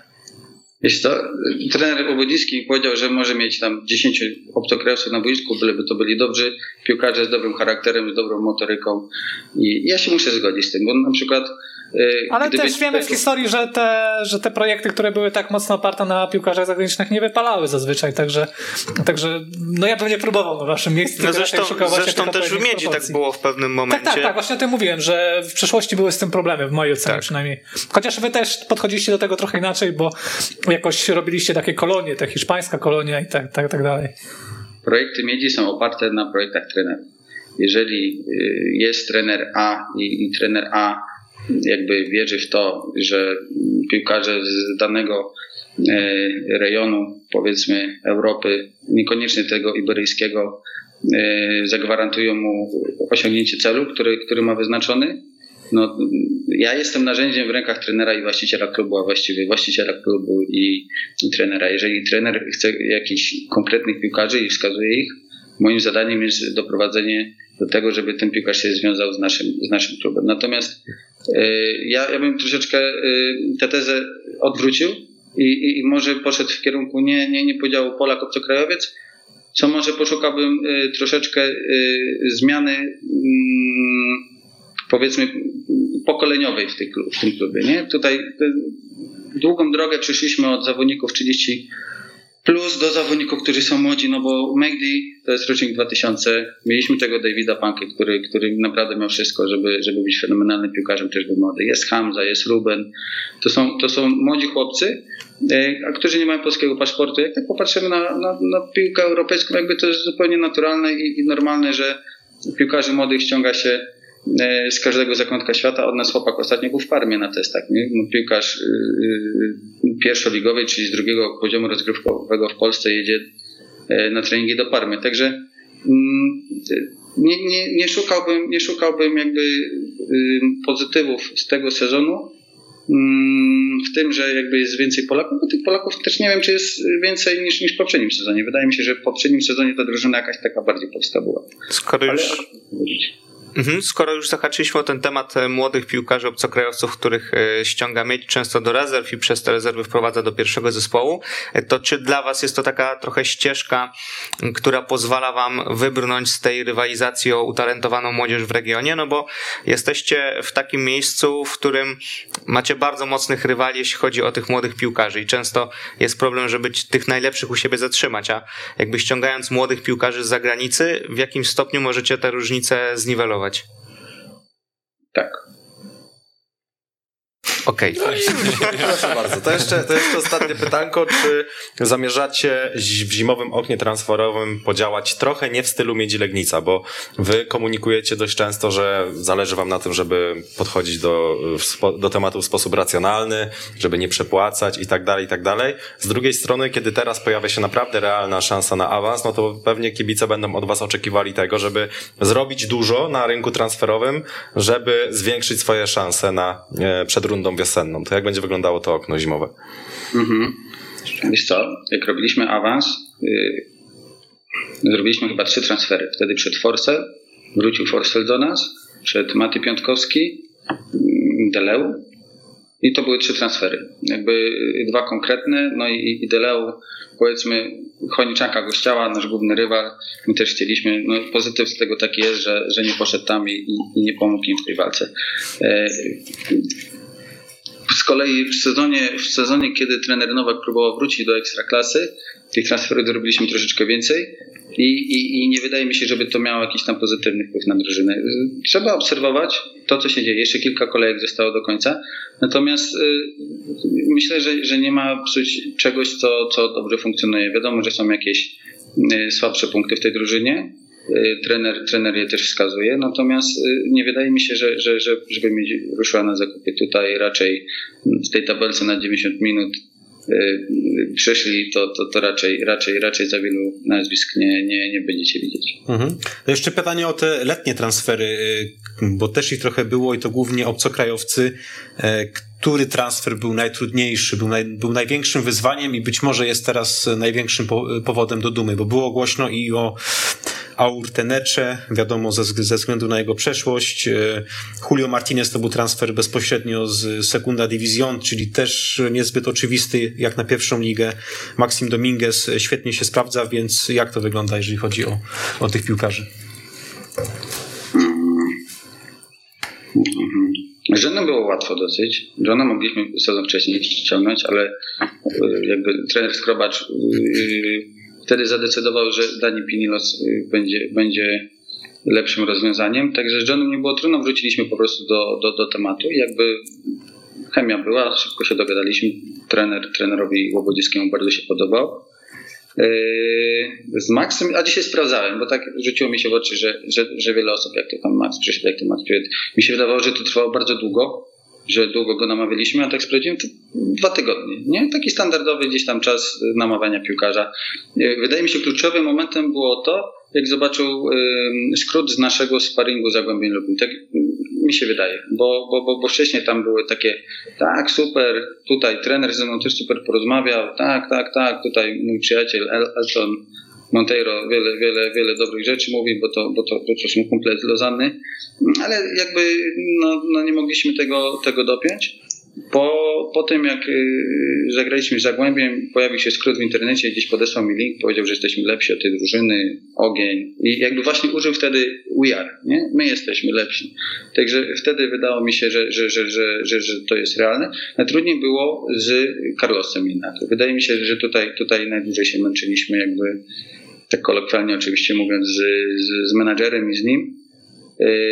No bo jednak on w ciągu 2 lat zagrał 40 meczów na poziomie Segunda División i to nie jak w jakimś spadkowiczu, bo to w drużynie Mirandes, nie? Trenerem tej drużyny był trener, który robi teraz fenomenalną robotę w Primera División, więc jakby rozumiem, to w ogóle śmieszna rzecz, bo Carlosa Heredia poprosiłem o numer do niego i Carlos mi pierwszą odpowiedź jaką wysłał, to żebym zapomniał, że trochę zbyt ambitnie próbuje. Także nie było tutaj z nim łatwo, więc tak wracając już i krótko odpowiadając na pytanie, no to jednak mimo wszystko najtrudniej było i najdłużej z Carlosem. Najwięcej stresu było z Carlosem. O, może w ten sposób. Okej. Dziękujemy w takim razie serdecznie. Marek Ubych, dyrektor sportowy Miedzi Legnica. Dobrego wieczoru. Dziękuję. Dobranoc. Pozdrawiamy serdecznie. No jakie to proste. Tego trzeba przestawić wyżej, tego niżej, poukładać i już trzeba jest. 2 tygodnie pogadać, wysłać skrót i jest gotowe. Transfer. Proszę bardzo. I jest. I się robi piłeczkę. W Łodzi na przykład by tak mogli zacząć robić, ale nie po widzewskiej stronie, a po ŁKS-ackiej, bo ostatnio taki jest słaby czas z perspektywy ŁKS-u. W ŁKS-ie to teraz gwarancje bankowe muszą przedstawiać, jak będą robić transfer. No właśnie, no bo niektórzy kibice już się tak, widziałem, że zaczynają wieścić takie wizje, że to będzie przypominało ten ŁKS, który znaliśmy z lat, tam nie wiem, 2011-12 chyba to był sezon, że za chwilę jeszcze zobaczą w ogóle Piotra Świerczewskiego, który krzyczy na chaos i no bo jest dużo analogii, no jest bieda, w dużych tarapatach finansowych znalazł się ŁKS i tak nie wiadomo w którą stronę to pójdzie, czy aż tak czarny scenariusz wy przewidujecie, że może to nawet dążyć do, no nie wiem, w upadku klubu to bez przesady, ale no spadku na przykład. Może to, tak może nie spadku, ale może do takiego obniżenia po prostu tej jakości sportowej, że już nie będziemy, bo jeśli patrzyło się na kadrę ŁKS-u przed startem tego sezonu, no to trzeba było wskazać ten klub w gronie faworytów do awansu, patrząc po prostu na czyste nazwiska, to było oczywiste i po prostu w kolejnych okienkach, jeśli ten problem nie zostanie szybko naprawiony, no to możemy już nie mówić o ŁKS-ie w takim kontekście, możemy mówić, że oto drużyna, która może powalczyć o 6, ale tak niekoniecznie. Natomiast no też z tego, co pisałem dzisiaj w cyklu, gdzie analizowałem o pierwszej lidze, gdzie analizowałem problemy ŁKS-u, no na ten moment są one troszkę zamiecione pod dywan, bym to nazwał, bo te pensje zaczęły wpływać. Mhm. Natomiast no też pytanie skąd? No bo nie sztuką jest pożyczyć pieniądze i załatać wszystko na teraz. Sztuką jest znaleźć rozwiązanie sytuacji, które pozwoli z tego wybrnąć tak na stałe, a nie, że za 3 miesiące się pojawi problem, no bo trzeba będzie pożyczkę oddać na przykład. Mhm. Więc to jest taki problem. No, nie jestem pewien, jak to się skończy, bo też to zimowe okienko będzie kluczowe. Pytanie, czy uda się pożegnać tych wysoko opłacanych piłkarzy i zatrzymać na przykład gwiazdy, czy jednak trzeba będzie kogoś sprzedać, żeby wiązać ten koniec z końcem. Mhm. No to sądzisz, że kto jest do odstrzału w ŁKS-ie? Znaczy na ten moment to praktycznie wszyscy mają zgodę na poszukiwanie klubu. To jest po prostu kwestia priorytetów, bo jeśli uda się na przykład pożegnać Ricardi, nie uda się pożegnać Tosika na przykład, czy Macieja Dąbrowskiego. Jak to brzmi? Jeśli uda się pożegnać dobrych piłkarzy. No to znajdą się na przykład, nie będzie trzeba na Musiku sprzedawać Pirulo za jakieś drobne pieniądze, żeby to utrzymać. No bo kontrakt rozwiązał Rygard, ale koniec końców mi się wydaje, że ŁKS takie rozwiązanie jest bardzo zadowolony. Rozwiązał z winy klubu, więc i tak trzeba mu płacić, więc to jest taka jakby... Zastanawiam się trochę, co autor miał na myśli, bo Rygard powiedział w duńskich mediach, że ŁKS się zachowywał tak, jakby chciał go wypchnąć. W sensie piłkarze, którym zalegał pensję, otrzymywali te pensje, oprócz Rygarda. I Rygard usłyszał, że dla niego na wynagrodzenie nie ma. No i zastanawiam się, jaki tam był pomysł, no bo skoro powiedzieli mu, że nie ma na pensję dla niego, no i przecież i tak trzeba mu płacić, skoro rozwiązał kontrakt z winy klubu, więc to jest coś tam musiało zajść, o czym może się dowiemy w najbliższym czasie, bo no jeśli nie zaszło, no to ten problem się nie rozwiąza, po prostu nie mają piłkarza, a muszą mu płacić, więc to jedno i to samo. Tak, zastanawiam się pod kątem Pirulo, czy tu jakaś ekstraklasa wejdzie i powie, że chcemy tego gościa, bo on już ma 29 lat, to nie jest tak, że... Gdzieś go Śląsk chyba chciał. Tak, a myślę, że pasowałoby do kilku klubów i do wielu klubów mógłby sporo w Ekstraklasie wnieść, tylko też wiemy, jak ekstraklasowe kluby podchodzą do płacenia za piłkarzy, którzy są wiekowi i już na nich nie zarobimy. Przerabialiśmy to wielokrotnie, nie wiem, na przykładzie Damiana Buchara i tak dalej, i tak dalej. Tutaj też się zastanawiam, jak to będzie wyglądało i jak duża będzie skala odejść w ŁKS-ie, no bo to jednak jest kluczowe, bo są też w ŁKS-ie piłkarze, dla których to ostatni być może tak dobry kontrakt po prostu i tak jak Szymon wymienił Dąbrowskiego czy Tosika, no to nie wiem, czy oni jeszcze na takich warunkach mogą gdzieś się załapać. Nie, no raczej nie. No raczej nie. Może Warce, Gdynia. Ale też jest część, jest grono piłkarzy, dla których może nie jest to ostatni kontrakt, tylko inaczej jest to ostatnia na przykład szansa na ekstraklasę, typu Michał Trąbka, dajmy na to, który jest no, piłkarzem dość ciekawym, typowaliśmy go nawet po spadku jako kogoś, kto może zostać w tej lidze. No fajnie, bo jakby szybciej do niej wrócił, bo z czasem ten pociąg może mu odjechać, więc po prostu tacy zawodnicy mogą chcieć odejść, no bo sytuacja tu jest nieciekawa, my możemy wrócić na wyższy poziom, więc to będzie ciekawe. Co do Pirulo, no to słyszałem, że zainteresowanie jest duże, tylko brakuje konkretów, czyli, że... A ile trzeba zapłacić za niego? Jeśli chodzi o klauzulę, on ma 500 000 euro, natomiast... Ale to jest do zbicia, nie? To jest oczywiste, że no nikt tyle nie zapłaci i też ŁKS jakby w obecnej sytuacji nie może tyle wymagać, więc tam pewnie dojdzie do jakiejś promocji, no pytanie do jakiej, bo podejrzewam, że też jest różnica między 200 a 400, więc kwestia tego, o ile ŁKS będzie chciał zejść i o ile będzie musiał zejść, tak jak już mówiłem wcześniej o tej sytuacji, kogo pożegna, kogo nie. Pasował Pirulo do Rakowa. No. Nie, tak? Za napastnika? Prawonożny Lopez, lewonożny Pirulo? No on jest takim gościem, który... Oczywiście jest jeszcze Marcin Cebula, ale... I na dziesiątce zagra, i na skrzydle, więc to też jest taka bardzo uniwersalna opcja. Te wahadła na Rakowie... Znaczy nie chodzi mi o Raków i wahadło, tylko po prostu o skrzydło w jakimś zespole, którego na przykład, nie wiem, 4-2-3-1, czy po prostu bardziej klasyczną taktyką. No tak, to na pewno ciekawy piłkarz. Trąbka też wydaje mi się, że to jest taki zawodnik, który w lepszym otoczeniu, naprawdę w otoczeniu solidnych zawodników mógłby robić bardzo dobre wrażenie. Słyszałem takiego podstawowego składu. Słyszałem, że latem Jagiellonia się nim interesowała mocno, więc może w tym kierunku, no bo też Ireneusz Mamrot go zna i pewnie wie, na co może liczyć. Myślę, że... No też, nie wiem, Klimczak, Szeliga. No Klimczak to jest taki bardzo solidny lewy obrońca, prawda? Janczukowicz też, no bo ale on już chyba nie ma młodzieżowca na Ekstraklasę, chociaż nie jestem teraz pewien, czy to był 2000, czyli na Ekstraklasę jeszcze ma. No to tak. Też fajna opcja. I tak oto wyprzedaliśmy UKS. Dyrektorzy sportowi sobie siedzą i notują. Przykład ŁKS-u, to co się dzieje teraz w ŁKS-ie, myślę, że sprawia, że powinniśmy ze znacznie większym zrozumieniem i wyrozumiałością podejść do mniej więcej takiego podejścia, jakie ma mieć Legnica. Albo Górnik Łęczna na przykład. Tak, przy czym spytałem Marka Ubycha o to okno transferowe zimowe i jakby powiedział, że nie będzie jakichś tam transferów, rewolucji i tak dalej, a w twoim tekście, Szymon, o którym wspomniałeś, polecamy na Weszło.com cykl na zapleczu, przeczytałem wyniki raportu Deloitte'a na temat ŁKS-u, no to z jakiś absurd. Możemy sobie zobaczyć to teraz na grafice, bo oni więcej wydali niż zarobili, więc no nic dziwnego, że jest dziura, którą trzeba teraz zasypywać, bo po prostu ściągnęli Rygarda, ściągnęli Ricardinho z takim przekonaniem, ale to było naprawdę przekonanie, że awansujemy do Ekstraklasy, więc będziemy mieli kasę z Kanal Plus, więc my to jakoś sobie pospinamy. No tylko, że tak, no rzeczywistość pokazuje, że to jest ryzykowna zabawa. No dwie sprawy, bo już wiosną tam było tak, bo przecież Łukasz Sekulski rozwiązał kontakt za porozumieniem stron i z tego, co słyszałem, miał dostać zaległości, czy w zamian za to, że się zgodził na rozwiązanie kontraktu, że się dogadali, to miał mu zostać zapłacone zaległości, czyli już wtedy było coś nie tak wiosną, kiedy Sekulski odchodził, no ale no, jeśli chodzi o Miedź i ŁKS, to mamy 1,5 miliona różnicy w wynagrodzeniach, jeśli opieramy się na tym raporcie. I też widać, kogo stać na takie wydatki, jakie ma Miedź, no bo to też nie są małe pieniądze, które Miedź płaci, a kogo nie było stać. I tu mówimy o ŁKS-ie. I szczerze mówiąc jestem zdziwiony, bo raczej się spodziewałem, wokół ŁKS-u przez lata była taka narracja, że właśnie oni działają tak jak Miedź, wydają to, co mają. No a teraz jakby się okazało, że w pewnym momencie się z tym wszystkim zatracili. Może za bardzo uwierzyli w to, że są tacy rozsądni i że wszystko im się uda. Tak, ale wiedząc te dane, no to jeszcze mocniej można docenić, nie wiem, Wartę Poznań w poprzednim sezonie, no bo tutaj było prawie 9,5 miliona na same wynagrodzenia, a Warta 5. miejsce w Ekstraklasie zrobiła za 10 milionów złotych. Nie tylko na wynagrodzenia, za wszystko, tak? Czy 10-11 może, to podejrzewam, że tak to się mniej więcej zamknęło. Tak, no też jak w analizie raportu Deloitte, który robimy jakiś czas temu, liczyłem to, ŁKS najdrożej płacił za ligowy punkt, bo tam wychodziło 190 tysięcy złotych po prostu ze wszystkich wydanych pieniędzy, podzielił tam przez liczbę punktów. No i to też pokazuje, że oni mocno przepłacali.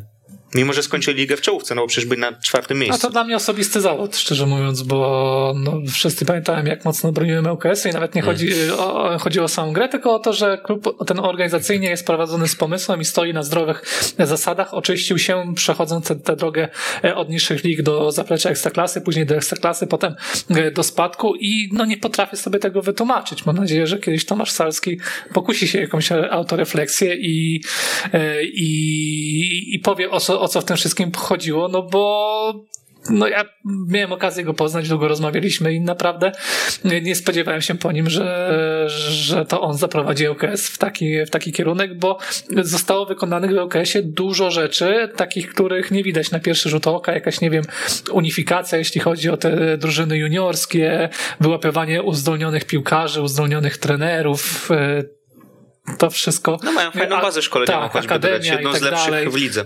Stadion, infrastruktura, no to została wykonana kolosalna praca pod klub ekstraklasowy, a teraz rozmawiamy o ŁKS-ie w zupełnie innym kontekście, w kontekście tego, czy tam zwiążą koniec z końcem. No.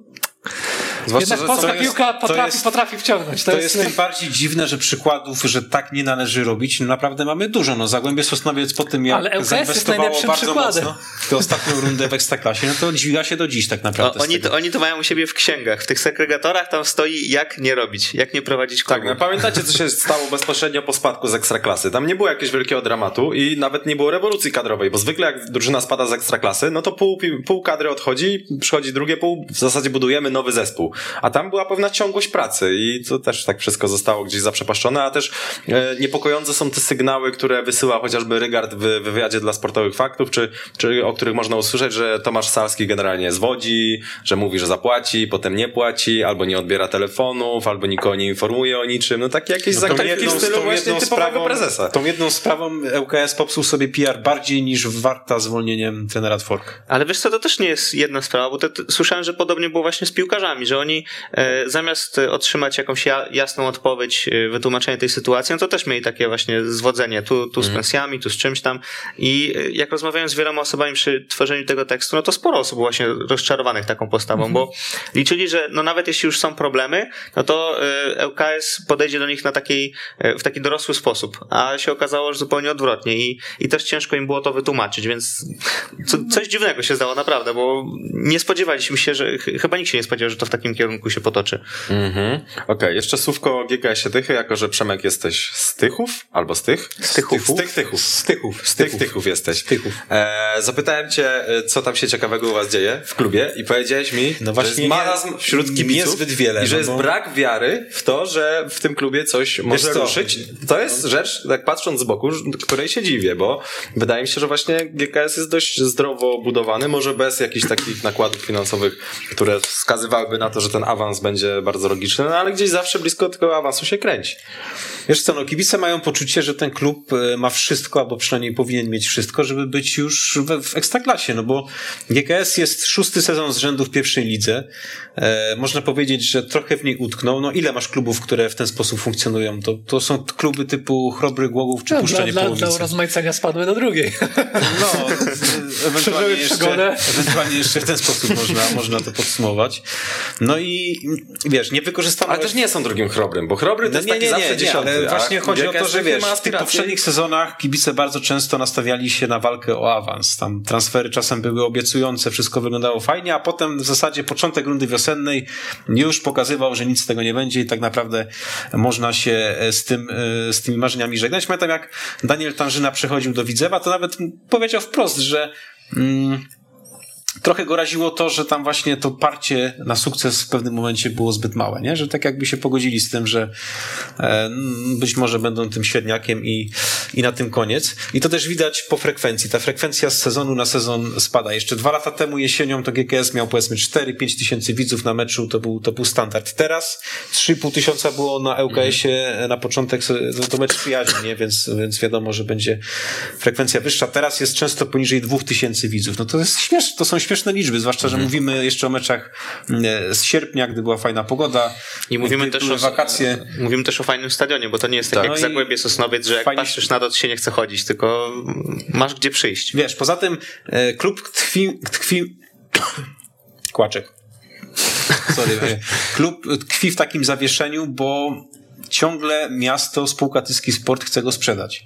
Już od ponad roku, prawie 2 lat chyba, jest jakby troszeczkę odsunięty od tego Tyskiego Sportu, no i czeka na inwestora, którego nie ma. No. Ale też wiesz co, z drugiej strony właśnie... Do tej pory, czekaj, jeszcze skończę, chętni byli typu jakaś agencja menedżerska z Hiszpanii, z Włoch, no tacy, wiadomo, że klub byłby jakąś tam stajnią wtedy dla jakichś dziwnych interesów. Parkingiem. I tylko takie momenty, tylko takie tematy byłyby możliwe, więc mam wrażenie, że miasto ma problem, który trwa i dopóki ktoś tego nie przejmie, to będzie trwał. Ale też z drugiej strony miasto cały czas pakuje dość duże pieniądze w GKS Tychy, bo oni, jak zawsze zerkam zestawienia wsparcia z samorządów, no to GKS Tychy jest tam bardzo wysoko, jeśli chodzi o te miliony. To było zawsze alibi trenera Tarasiewicza, jak podkreślał, że GKS wcale nie ma dużych pieniędzy, że oni są... Ale to też nie była prawda, bo ja też często tak się słyszałem. To nie tylko od trenera Tarasiewicza, ale często słyszałem, że GKS Tychy wcale nie jest taki bogaty, a jeśli patrzymy na te raporty Deloitte, o których mówiłem... Chyba nawet Leszek Bartnejski u nas tak mówił. Tak, a w raportach Deloitte GKS Tychy praktycznie zawsze w czołówce. Może to nie jest taki absolutny top, ale taka bardzo solidna, no wyższa średnia ligowa na pewno. No wiesz, rok temu GKS posprowadzał przecież towarzystwo z całej pierwszej ligi, to byli zawodnicy o takiej ustalonej marce, więc jakby tu nie było pieniędzy, no to nikt by tu nie przyszedł wtedy. No i też GKS Tychy odnosi pewne sukcesy, jeśli chodzi na przykład o Pro Junior System. To jest, jeśli dobrze kojarzę, klub, który jest jednym z największych beneficjentów tego programu. Najczęściej tam punktował, zdobywał jakieś miliony i faktycznie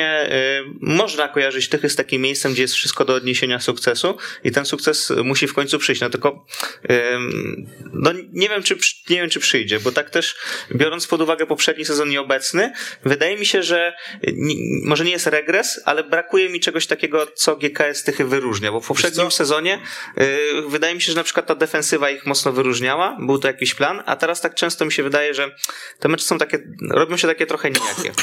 Jeszcze mam wrażenie, że w Tychach uznali, że fundamenty składu powstały w tamtym sezonie, teraz wystarczy tylko napastnik i wszystko już pójdzie. No okazuje się, że niekoniecznie. A z tym napastnikiem jest notoryczny problem, bo odkąd Świerczok odszedł z Tychów, no to powiedzmy, że Zapolnik jeszcze miał liczby jako tako. No Malec jest taki jeszcze nie zdefiniowany, że tak bym powiedział. No ale mówimy o tym, którzy byli potem, bo tu sobie wypisałem. Tak. Fidziukiewicz, Wojtusz, Rogalski, Giel, Siemaszko, Piątkowski, Lewicki obecny dalej Nowak. No tak, Nowak, Jaroch, no, każdy z nich mniej lub bardziej rozczarował, nie? Więc Nowak jest tutaj problem. Słabsze liczby choćby niż Wiadomiaka.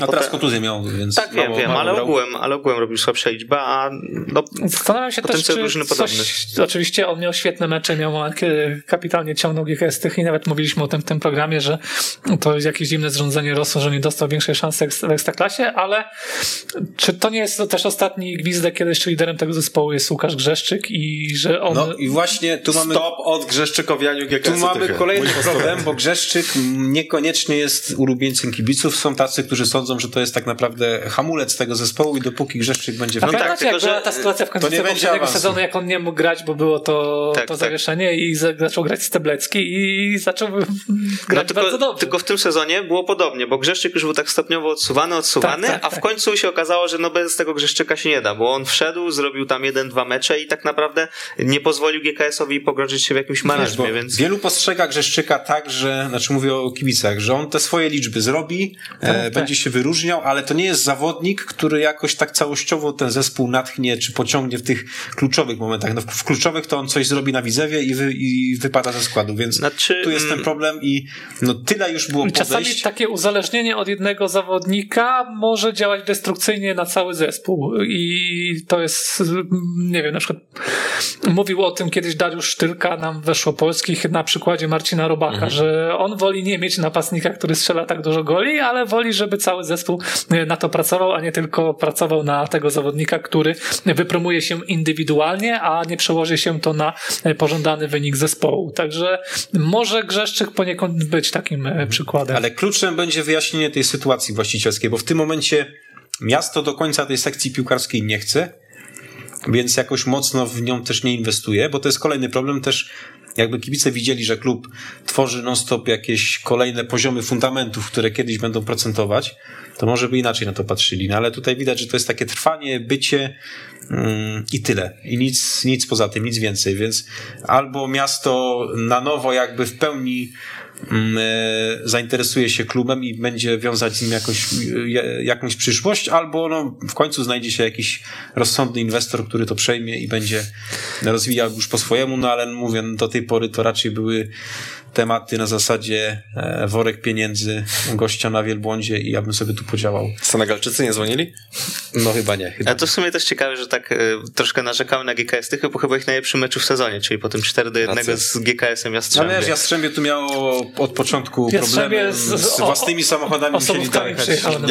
Ja się poczułem, jakbym czytał komunikat w Lidze Polskiej Manager 2005. To bez kitu. Bo było tak, że mecz się opóźnił tam o 15 minut, tak, czy coś takiego. Tak. A to chodziło raptem o 40 kilometrów chyba, żeby przejechać. Więc... I mówił o tym trener Trzeciak, iż od samego początku soboty mieliśmy same przygody. W trakcie drogi zepsuł nam się autokar i musieliśmy dojechać do Tychów autami. I tak jak się dzień zaczął, tak się skończył. W pierwszej połowie właściwie nie wyszliśmy z tych samochodów. Natomiast GKS Jastrzębie też potrafił w tym sezonie robić niespodzianki, więc mimo wszystko ten wynik doceniam. Ulubionym mówcą. Ostatnio trener Trzeciak jest w najwyższej formie w GKS Jastrzębie. Musimy zadzwonić. Jest w wyższej formie niż GKS Jastrzębie, niestety. A to nie trudno. To chyba. Ale w ogóle w tym spotkaniu, bo jeśli chwalimy za coś GKS Tychy i też mówiłem o tym Pro Junior System, no to Kozina powtórzył występ Frączczaka z Korony Kielce, czyli 3 asysty w jednym spotkaniu. Bardzo imponujący wynik, zwłaszcza, że Frączczak no to jest jednak weteran, którego na to stać, a Kozina to jest młody chłopak, który dopiero wchodzi do poważnego grania. I wychowanek Łukasza Piszczka, znaczy przynajmniej LKS-u Gorzałkowice, może nie tyle Łukasza Piszczka. Okej, no to nice. Panowie, wolne wnioski na koniec. Roki. Ja nie mam nic szczególnego po tej kolejce. Chciałem tylko jeszcze raz zaznaczyć, że Hubert Adamczyk to jest, kurczę, dobry zawodnik.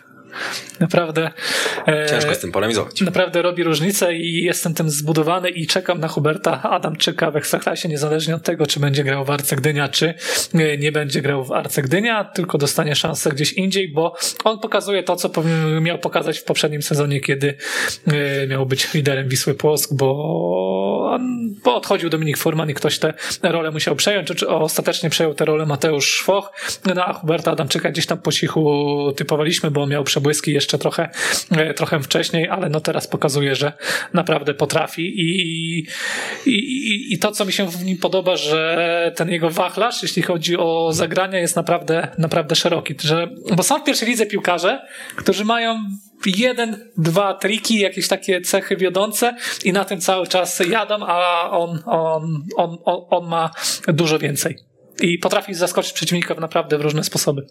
Mhm. Szymon? Imponujący ma bilans, tak sprawdziłem na szybko. Przy 16 z 24 bramek ma udział w tym sezonie Hubert Adamczyk. Wow. To jest już poziom Bartosza Nowaka ze Stali Mielec z tego kozackiego sezonu, kiedy ponad 30 bramek wypracował. Albo Damiana Kądziora z Wigier. Tak. Jeśli chodzi o wolny wniosek, to ja docenię Patryka Mikitę, bo bardzo się cieszę, że ten zawodnik powoli się podnosi po kontuzji. Też ma spory wkład w wyniki Stomilu, może nie tak imponujący jak Adamczyk, ale 9 goli zrobił, bo 4 bramki, 4 asysty, asysta drugiego stopnia, i Stomil wydostał się ze strefy spadkowej. Dzięki niemu też i dzięki Wojciechowi Rejmanowi, który jest takim drugim liderem, trzecim myślę Jonathan Strauss. No i Fundambo jeszcze i Simba. No tak. 5 liderów. Wracając do Patryka Wikid. No pisaliśmy cię, zobacz, mówić. Tak. Nie doczytałem. Fun. Tambu. Ja jeszcze ślady masz nawet. Wracając do Patryka Wikity, liczę na to, że dostanie jeszcze szansę w Ekstraklasie, bo bardzo mi było szkoda, kiedy ta feralna kontuzja, zerwanie więzadeł mu zabrała rok z kariery, gdy już był tak o ciupinkę, już o takie parę centymetrów od tej najwyższej ligi. Trzymak?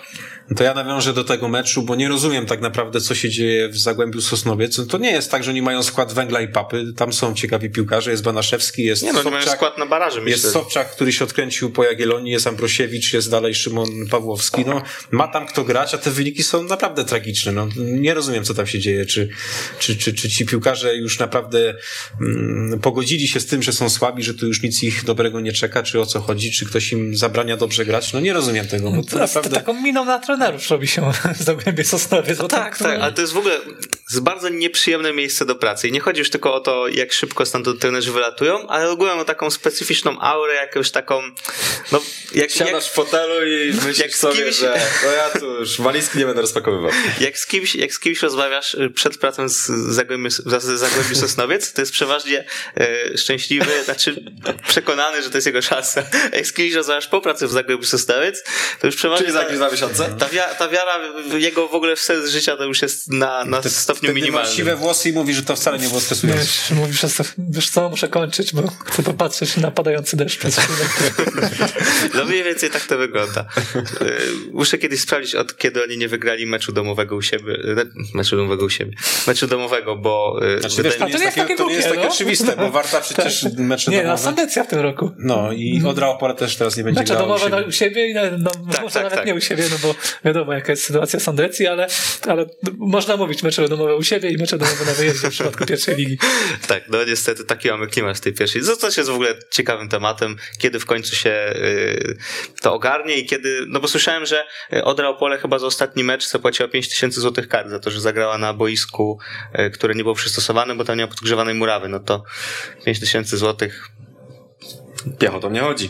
No, ale myślę, że taka niezbyt zachęcająca kara, żeby coś z tym zrobić. Jak na budżety klubów, to pewnie masz rację. Ja tylko chcę zauważyć, że GKS Katowice ma 6 meczów bez porażki. A wszystko dzięki temu, że zmienili ustawienie. I to tak podobno spontanicznie. Nawet nie było to jakoś mocno ćwiczone na treningach. Bo to trzeba tego przestawić wyżej, tego niżej. Zapaliła się żaróweczka i gramy. No i poszło. Tak. Ostatnio o nich mówiliśmy, to jeszcze mówiliśmy, ale to ten GKS Katowice to znowu... No przecież my się naśmiewaliśmy z ich defensywy i całkiem zasłużenie. I trzeba powiedzieć, że tracą mniej bramek. Co prawda mniej też strzelają, ale przełożyło się to na wyniki, więc myślę, że za 2 tygodnie sobie o tym GKS-ie być może porozmawiamy, a mamy też nadzieję, że da nam taki powód jakimś fajnym meczem. Przemek Michalak. Dzięki bardzo. Szymon Jańczyk. Dzięki. Mateusz Okuszewski. Dziękuję. I Jakub Białek. Widzimy się za 2 tygodnie, bo za tydzień jest mecz reprezentacji Polski. Znaczy, no tak. Tak.